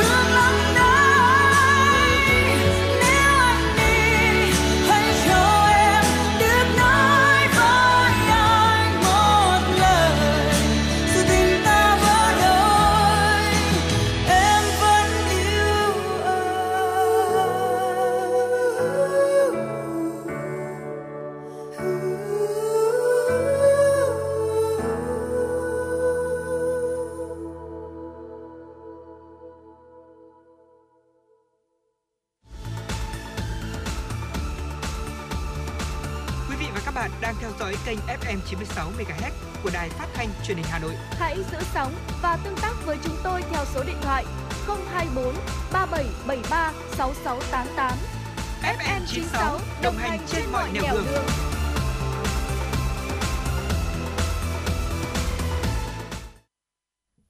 thính giả, chúng ta đã vừa cùng nhau lắng nghe ca khúc Nếu Anh Đi với sự thể hiện của ca sĩ Mỹ Tâm. Và ngay bây giờ thì chúng ta sẽ cùng nhau đến với một tiểu mục tiếp theo, đó chính là Mẹo hay giúp bạn. Ngày hôm nay thì chúng ta sẽ cùng nhau tìm hiểu về những ưu nhược điểm của các cách bảo quản thực phẩm. Thật ra thì chúng ta đều nhận thấy rằng càng ngày khi mà cuộc sống chúng ta có những cái công nghệ hiện đại phát triển hơn thì sẽ càng có những cách bảo quản thực phẩm để giúp thực phẩm có thể là có gia tăng cái thời hạn sử dụng và chúng ta có thể bảo quản được thực phẩm lâu hơn. Vì thế mà đôi lúc mà khá là nhiều gia đình chúng ta cũng hơi lạm dụng cái việc bảo quản thực phẩm bởi vì là thời gian thì cũng không có nhiều, công việc thì bận rộn thì khiến cho rất nhiều những bà nội trợ là cũng sẽ mua thực phẩm vào một ngày trong một tuần chẳng hạn. Sau đó thì chia nhỏ ra và bảo quản để giúp chúng ta có thể là tiết kiệm thời gian đi chợ. Nhưng mà làm thế nào để chúng ta có thể bảo quản thực phẩm đúng cách và để cho những cái chất dinh dưỡng ở trong thực phẩm vẫn có thể là tươi ngon này và đảm bảo chất lượng khi mà chúng ta dùng dù cách đó khoảng tầm vài ngày chẳng hạn. Vậy thì ngày hôm nay chúng ta hãy cùng nhau tìm hiểu về những cách bảo quản thực phẩm và cùng nhau phân tích là những ưu và nhược điểm của từng cách này quý vị nhé. Dạ vâng thưa quý vị, có một phương pháp đầu tiên mà có rất là nhiều chị em hoặc là các bà nội trợ sử dụng, đó là đóng hộp. Ờ, đóng hộp có thể là một cách tiết kiệm chi phí để bảo quản chất lượng thực phẩm tại nhà. Thực phẩm đóng hộp thông thường sẽ bao gồm nước sốt táo, rau, mứt và thạch và đồ xay nhuyễn dành cho trẻ em. Các bước cơ bản để đóng hộp đúng cách bao gồm là sửa kỹ các sản phẩm tươi. Chúng ta sẽ sử dụng bóc vỏ và đóng gói nếu cần. Thêm axit như là nước chanh hoặc giấm nếu thực phẩm chưa đủ axit và sử dụng các hộp tự niêm phong có nắp đậy. Và sau đó thì các lọ đóng hộp này sẽ được chế biến bằng cách là đun sôi đối với rau quả có tính axit hoặc là sử dụng máy đóng hộp áp lực, đối với các loại rau quả có tính axit thấp trong một khoảng thời gian thích hợp và điều này sẽ giúp ngăn chặn sự phát triển của vi khuẩn, tiêu diệt mọi mầm bệnh để đảm bảo an toàn. Và đóng hộp tại nhà có thể sẽ tiết kiệm đáng kể và sẽ không có nguy cơ nhiễm PPA vì bạn sẽ sử dụng lọ thủy tinh thay cho lon thương mại bằng nhựa hoặc là có lót của BPA. Thực phẩm đóng hộp cũng sẽ giữ được các chất dinh dưỡng lâu hơn, khoảng từ 30 đến 50% vitamin A, C, thiamin và riboflavin bị mất đi trong quá trình đun nóng. Với lượng mất thêm từ 5 đến 20% mỗi năm, các vitamin sẽ ít nhạy cảm hơn và vẫn còn nguyên vẹn theo thời gian và chỉ được tìm thấy với lượng thấp hơn một chút so với thực phẩm tươi sống trước khi mà chúng ta đóng hộp. Rau có thể sẽ khá cứng nếu như mà được xử lý và đóng hộp nhanh chóng, có thể giữ được nhiều chất dinh dưỡng và chúng ta sẽ không nhất thiết là phải làm bất cứ điều gì với thực phẩm đóng hộp trước khi ăn có thể là sẽ thưởng thức chúng ngay khi mà mở hộp đựng, hay là cũng có một số rủi ro sẽ cần được xem xét. Mà quý vị chúng ta lưu ý khi đóng hộp, đó là việc đóng hộp tại nhà sẽ cần phải có một môi trường vô trùng để tránh nhiễm bẩn. Thực phẩm đóng hộp cũng sẽ cần được đảm quản, bảo quản ở nhiệt độ thích hợp, có nắp đậy kín khí để ngăn ngừa mầm bệnh như là ngộ độc và có một số nhược điểm tiềm ẩn đối với việc đóng hộp mà quý vị chúng ta cũng sẽ cần phải lưu ý tiếp theo. Đó là ngoài việc mà chúng ta mất đi một số hương vị và chất dinh dưỡng của chúng theo thời gian, thì các chất bảo quản đóng hộp, mứt và thạch sẽ thường sử dụng nhiều đường bổ sung trong quá trình bảo quản. Và điều này sẽ gây ra một số vấn đề cho sức khỏe của mình khi sử dụng và một điều quan trọng nữa cần biết đó là nấm mốc có thể phát triển trên thực phẩm đóng hộp và đặc biệt là bề mặt của thực phẩm có nhiều đường như là mứt và thạch. Nấm mốc có thể tạo ra các hợp chất độc hại được gọi là mycotoxin và chất này có thể gây ung thư nếu như mà chúng ta có sử dụng. Nấm mốc sẽ thường có nhiều màu sắc và dễ nhìn thấy trên bề mặt thực phẩm đóng hộp và quý vị chúng ta có thể ngăn ngừa nấm mốc bằng cách là xử lý nhiệt thích hợp, thực hành niêm phong kín khí quý vị nhé. Và tiếp đến thì chúng ta sẽ có một gọi là một phương pháp đi Ừ. mà được vô cùng các chị em lựa chọn bởi vì là phương pháp này cũng rất là dễ thực hiện mà cũng giúp bảo quản đồ ăn rất tuyệt vời. Đó chính là đông lạnh thưa quý vị. Chúng ta có thể là đông lạnh súp này, đồ xay nhuyễn, yến mạch, bã cà phê, trái cây cắt nhỏ hay là rau. Một tủ đông được bảo dưỡng đúng cách thì sẽ lưu trữ thực phẩm trong thời gian dài. Sau đó thì có thể giã đông an toàn trong tủ lạnh hoặc chỉ bằng cách là đặt trong nước lạnh, nước lạnh và nấu chúng như mong muốn. Đông lạnh thì đi kèm với những rủi ro tối thiểu, nhưng mà có một số điều cần lưu ý. Mọi thứ trong tủ đông thì đều có thể bị khô và xảy ra khi không khí tiếp xúc với bề mặt của thực phẩm và nó cũng có thể là trông giống như những đốm nâu xám vậy. Điều này thì không thay đổi chất lượng đâu, nhưng mà nó sẽ làm cho thực phẩm bị khô ở một số khu vực nhất định. Chúng ta có thể là cắt bỏ những phần này khi giã đông và trong khi một số thực phẩm có mùi vị rất giống nhau sau khi đông lạnh thì những phẩm thực phẩm khác lại có những thay đổi đáng kể và đôi khi là cả về kết cấu nữa. Thực phẩm đông lạnh thì cũng sẽ có thời gian sử dụng nha thưa quý vị. Thực phẩm như là súp này, món hầm hay là rau và trái cây thì có thể bị hỏng sau một thời gian đủ dài. Để tránh lưu trữ thực phẩm ở tủ đông và lãng quên chúng thì hãy viết ngày trên hộp đựng bằng bút đánh dấu.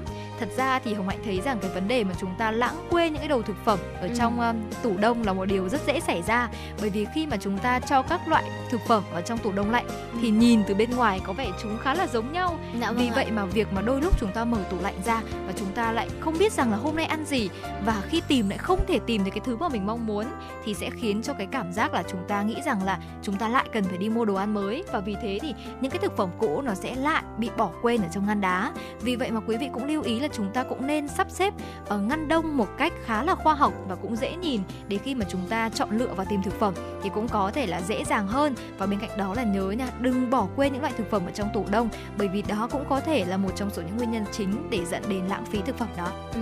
Dạ vâng thưa quý vị, bên cạnh phương pháp đó là đóng hộp hay là ừ, để đông thực phẩm thì quý vị chúng ta cũng có thể lựa chọn một uh, cách khác để bảo quản thực phẩm của mình đó là sấy khô. Và đây cũng chính là một phương pháp bảo quản tuyệt vời cho trái cây, rau quả hay là các loại thảo mộc.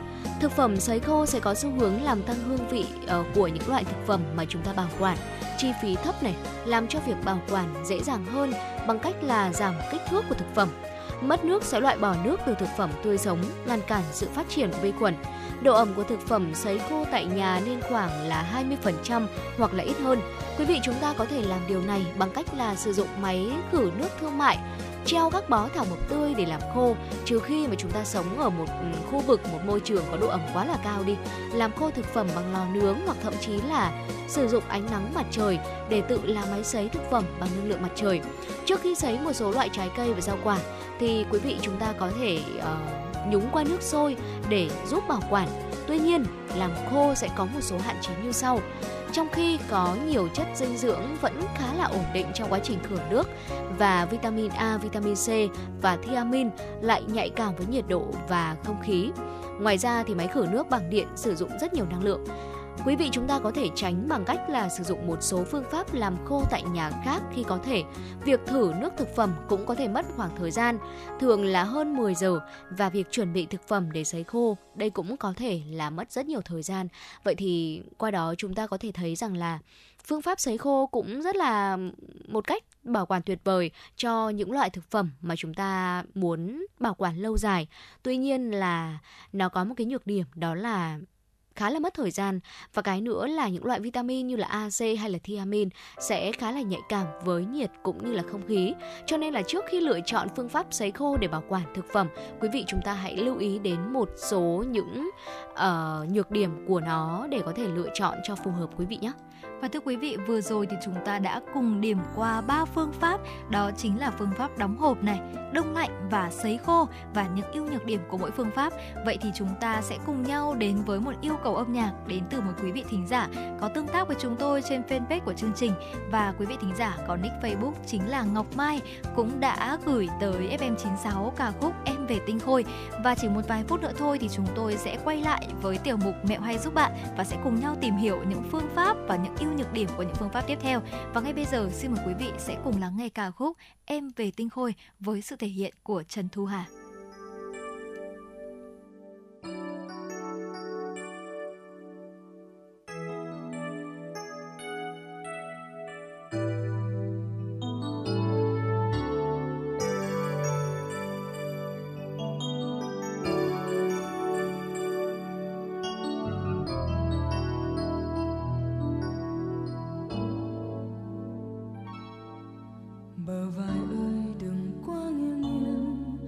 Rơi buổi chiều thơm ngát. Làn môi ơi đừng quá run run, lỡ tên nắng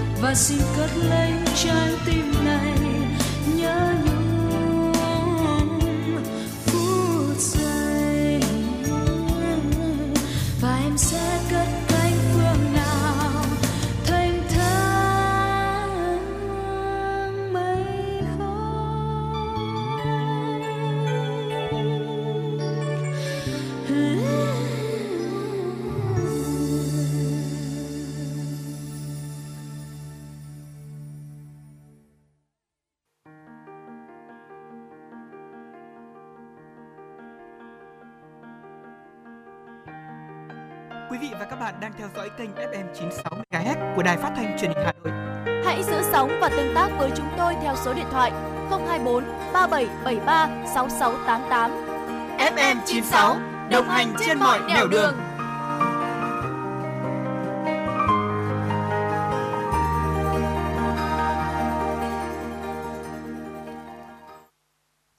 quý vị thính giả, chúng ta vừa cùng nhau thưởng thức và thư giãn hơn với các giai điệu âm nhạc và bây giờ thì chúng ta cũng sẽ cùng quay trở lại với tiểu mục Mẹo hay giúp bạn cùng với Hồng Hạnh và Thu Thảo. Thưa quý vị, lúc nãy thì chúng ta cũng đã vừa cùng nhau tìm hiểu về những phương pháp như là đông lạnh này, sấy khô hay là đóng hộp để bảo quản đồ ăn. Vậy thì bây giờ chúng ta sẽ cùng đến với một phương pháp tiếp theo, cũng là một phương pháp mà đã được sử dụng từ thời ông cha ta rồi, đó chính là lên men thưa quý vị. Lên men thực phẩm chính là một cách tuyệt vời để tăng cường lượng probiotic lành mạnh là vi khuẩn tốt, rất tốt cho hệ tiêu hóa và khả năng miễn dịch của chúng ta. Quá trình lên men thì bắt đầu bằng quá trình lên men lacto là một quá trình nhằm bảo tồn và tăng cường chất dinh dưỡng có trong thực phẩm. Các bước cơ bản sẽ bao gồm là cắt nhỏ này, bao hoặc là cách khác chính là chuẩn bị thực phẩm sống, sau đó là quyết định cách làm, chuẩn bị và thêm nước muối, đặt mọi thứ vào hộp kín và trong một môi trường lạnh. Quá trình lên men thì đòi hỏi một số điều cần lưu ý vì thực phẩm thì có thể là bị hỏng trong quá trình này nếu mà chúng ta sử dụng rau tươi hoặc là không sử dụng nước cất hoặc là nước tinh khiết. Quá trình lên men thì ờ, sẽ thường sử dụng nhiều muối vì muối thì giúp bảo quản thực phẩm bằng cách là loại bỏ hàm lượng nước của nó và ngăn ngừa sự hình thành của vi khuẩn. đây chính là một nhược điểm đối với cái phương pháp này bởi vì chúng ta có thể nghĩ đến là dưa cải tươi, kim chi và các loại rau lên men mặn khác chính là nguồn muối cho một số bữa ăn. Vậy làm thế nào để chúng ta biết rằng là nếu thực phẩm lên men có đúng cách hay không?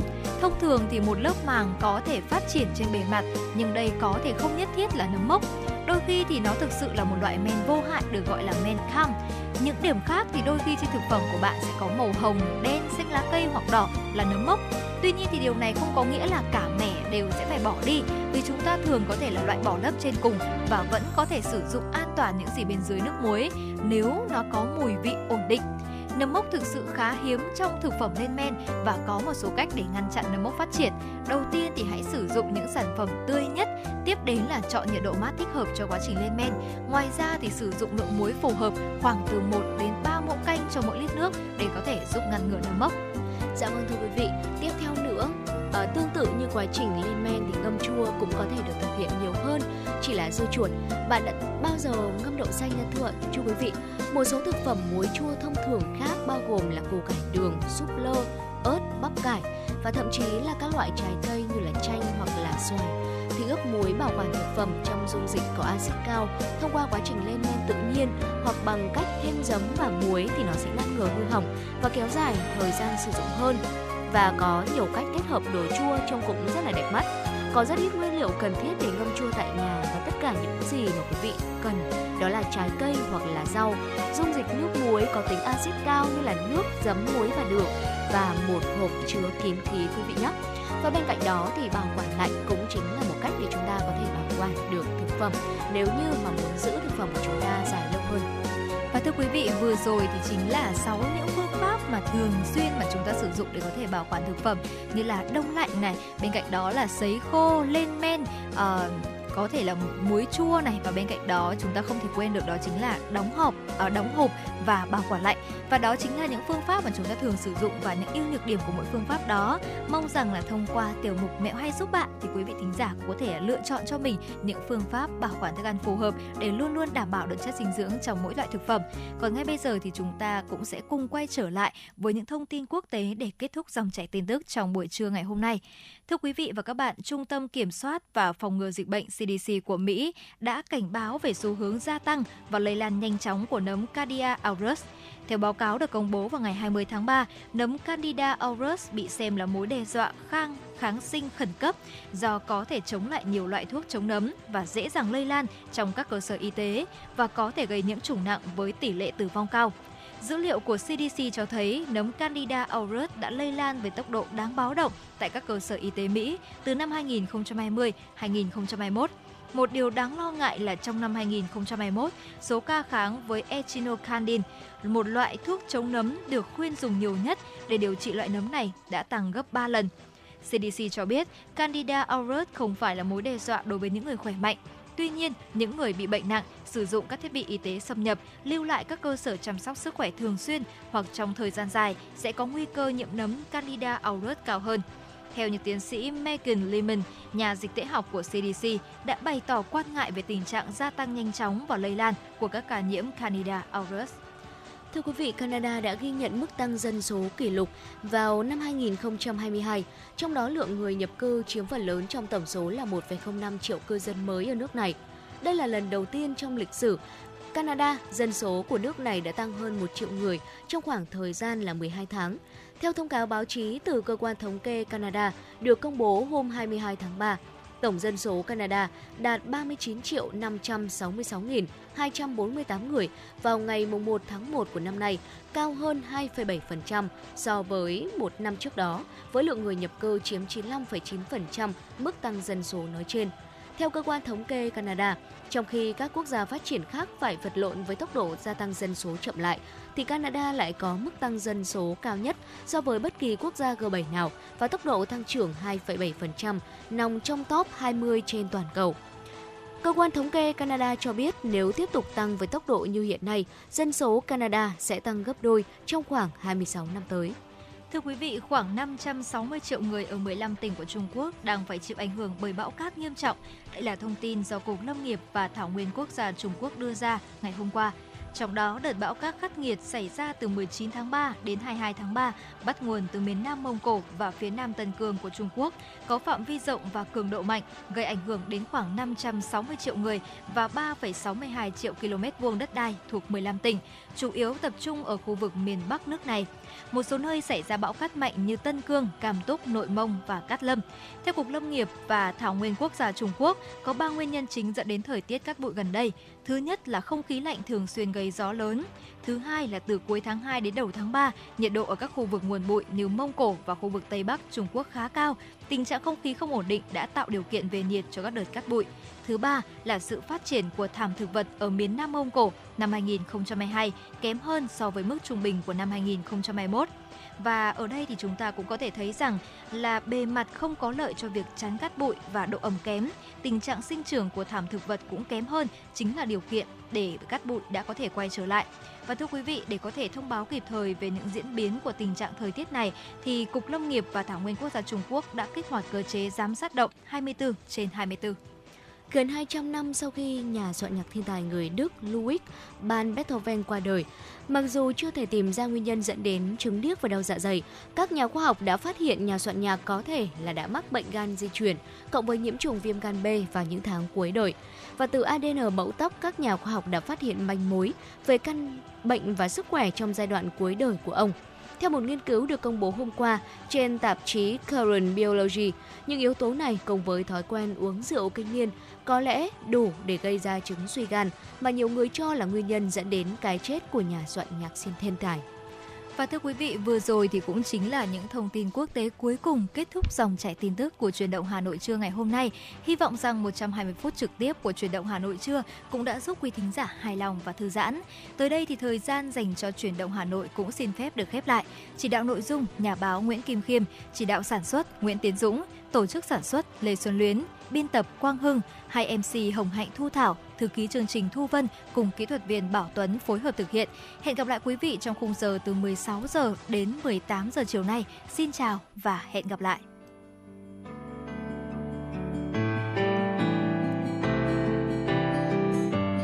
em rồi sẽ không còn những mơ mộng anh rồi sẽ nuôi lại những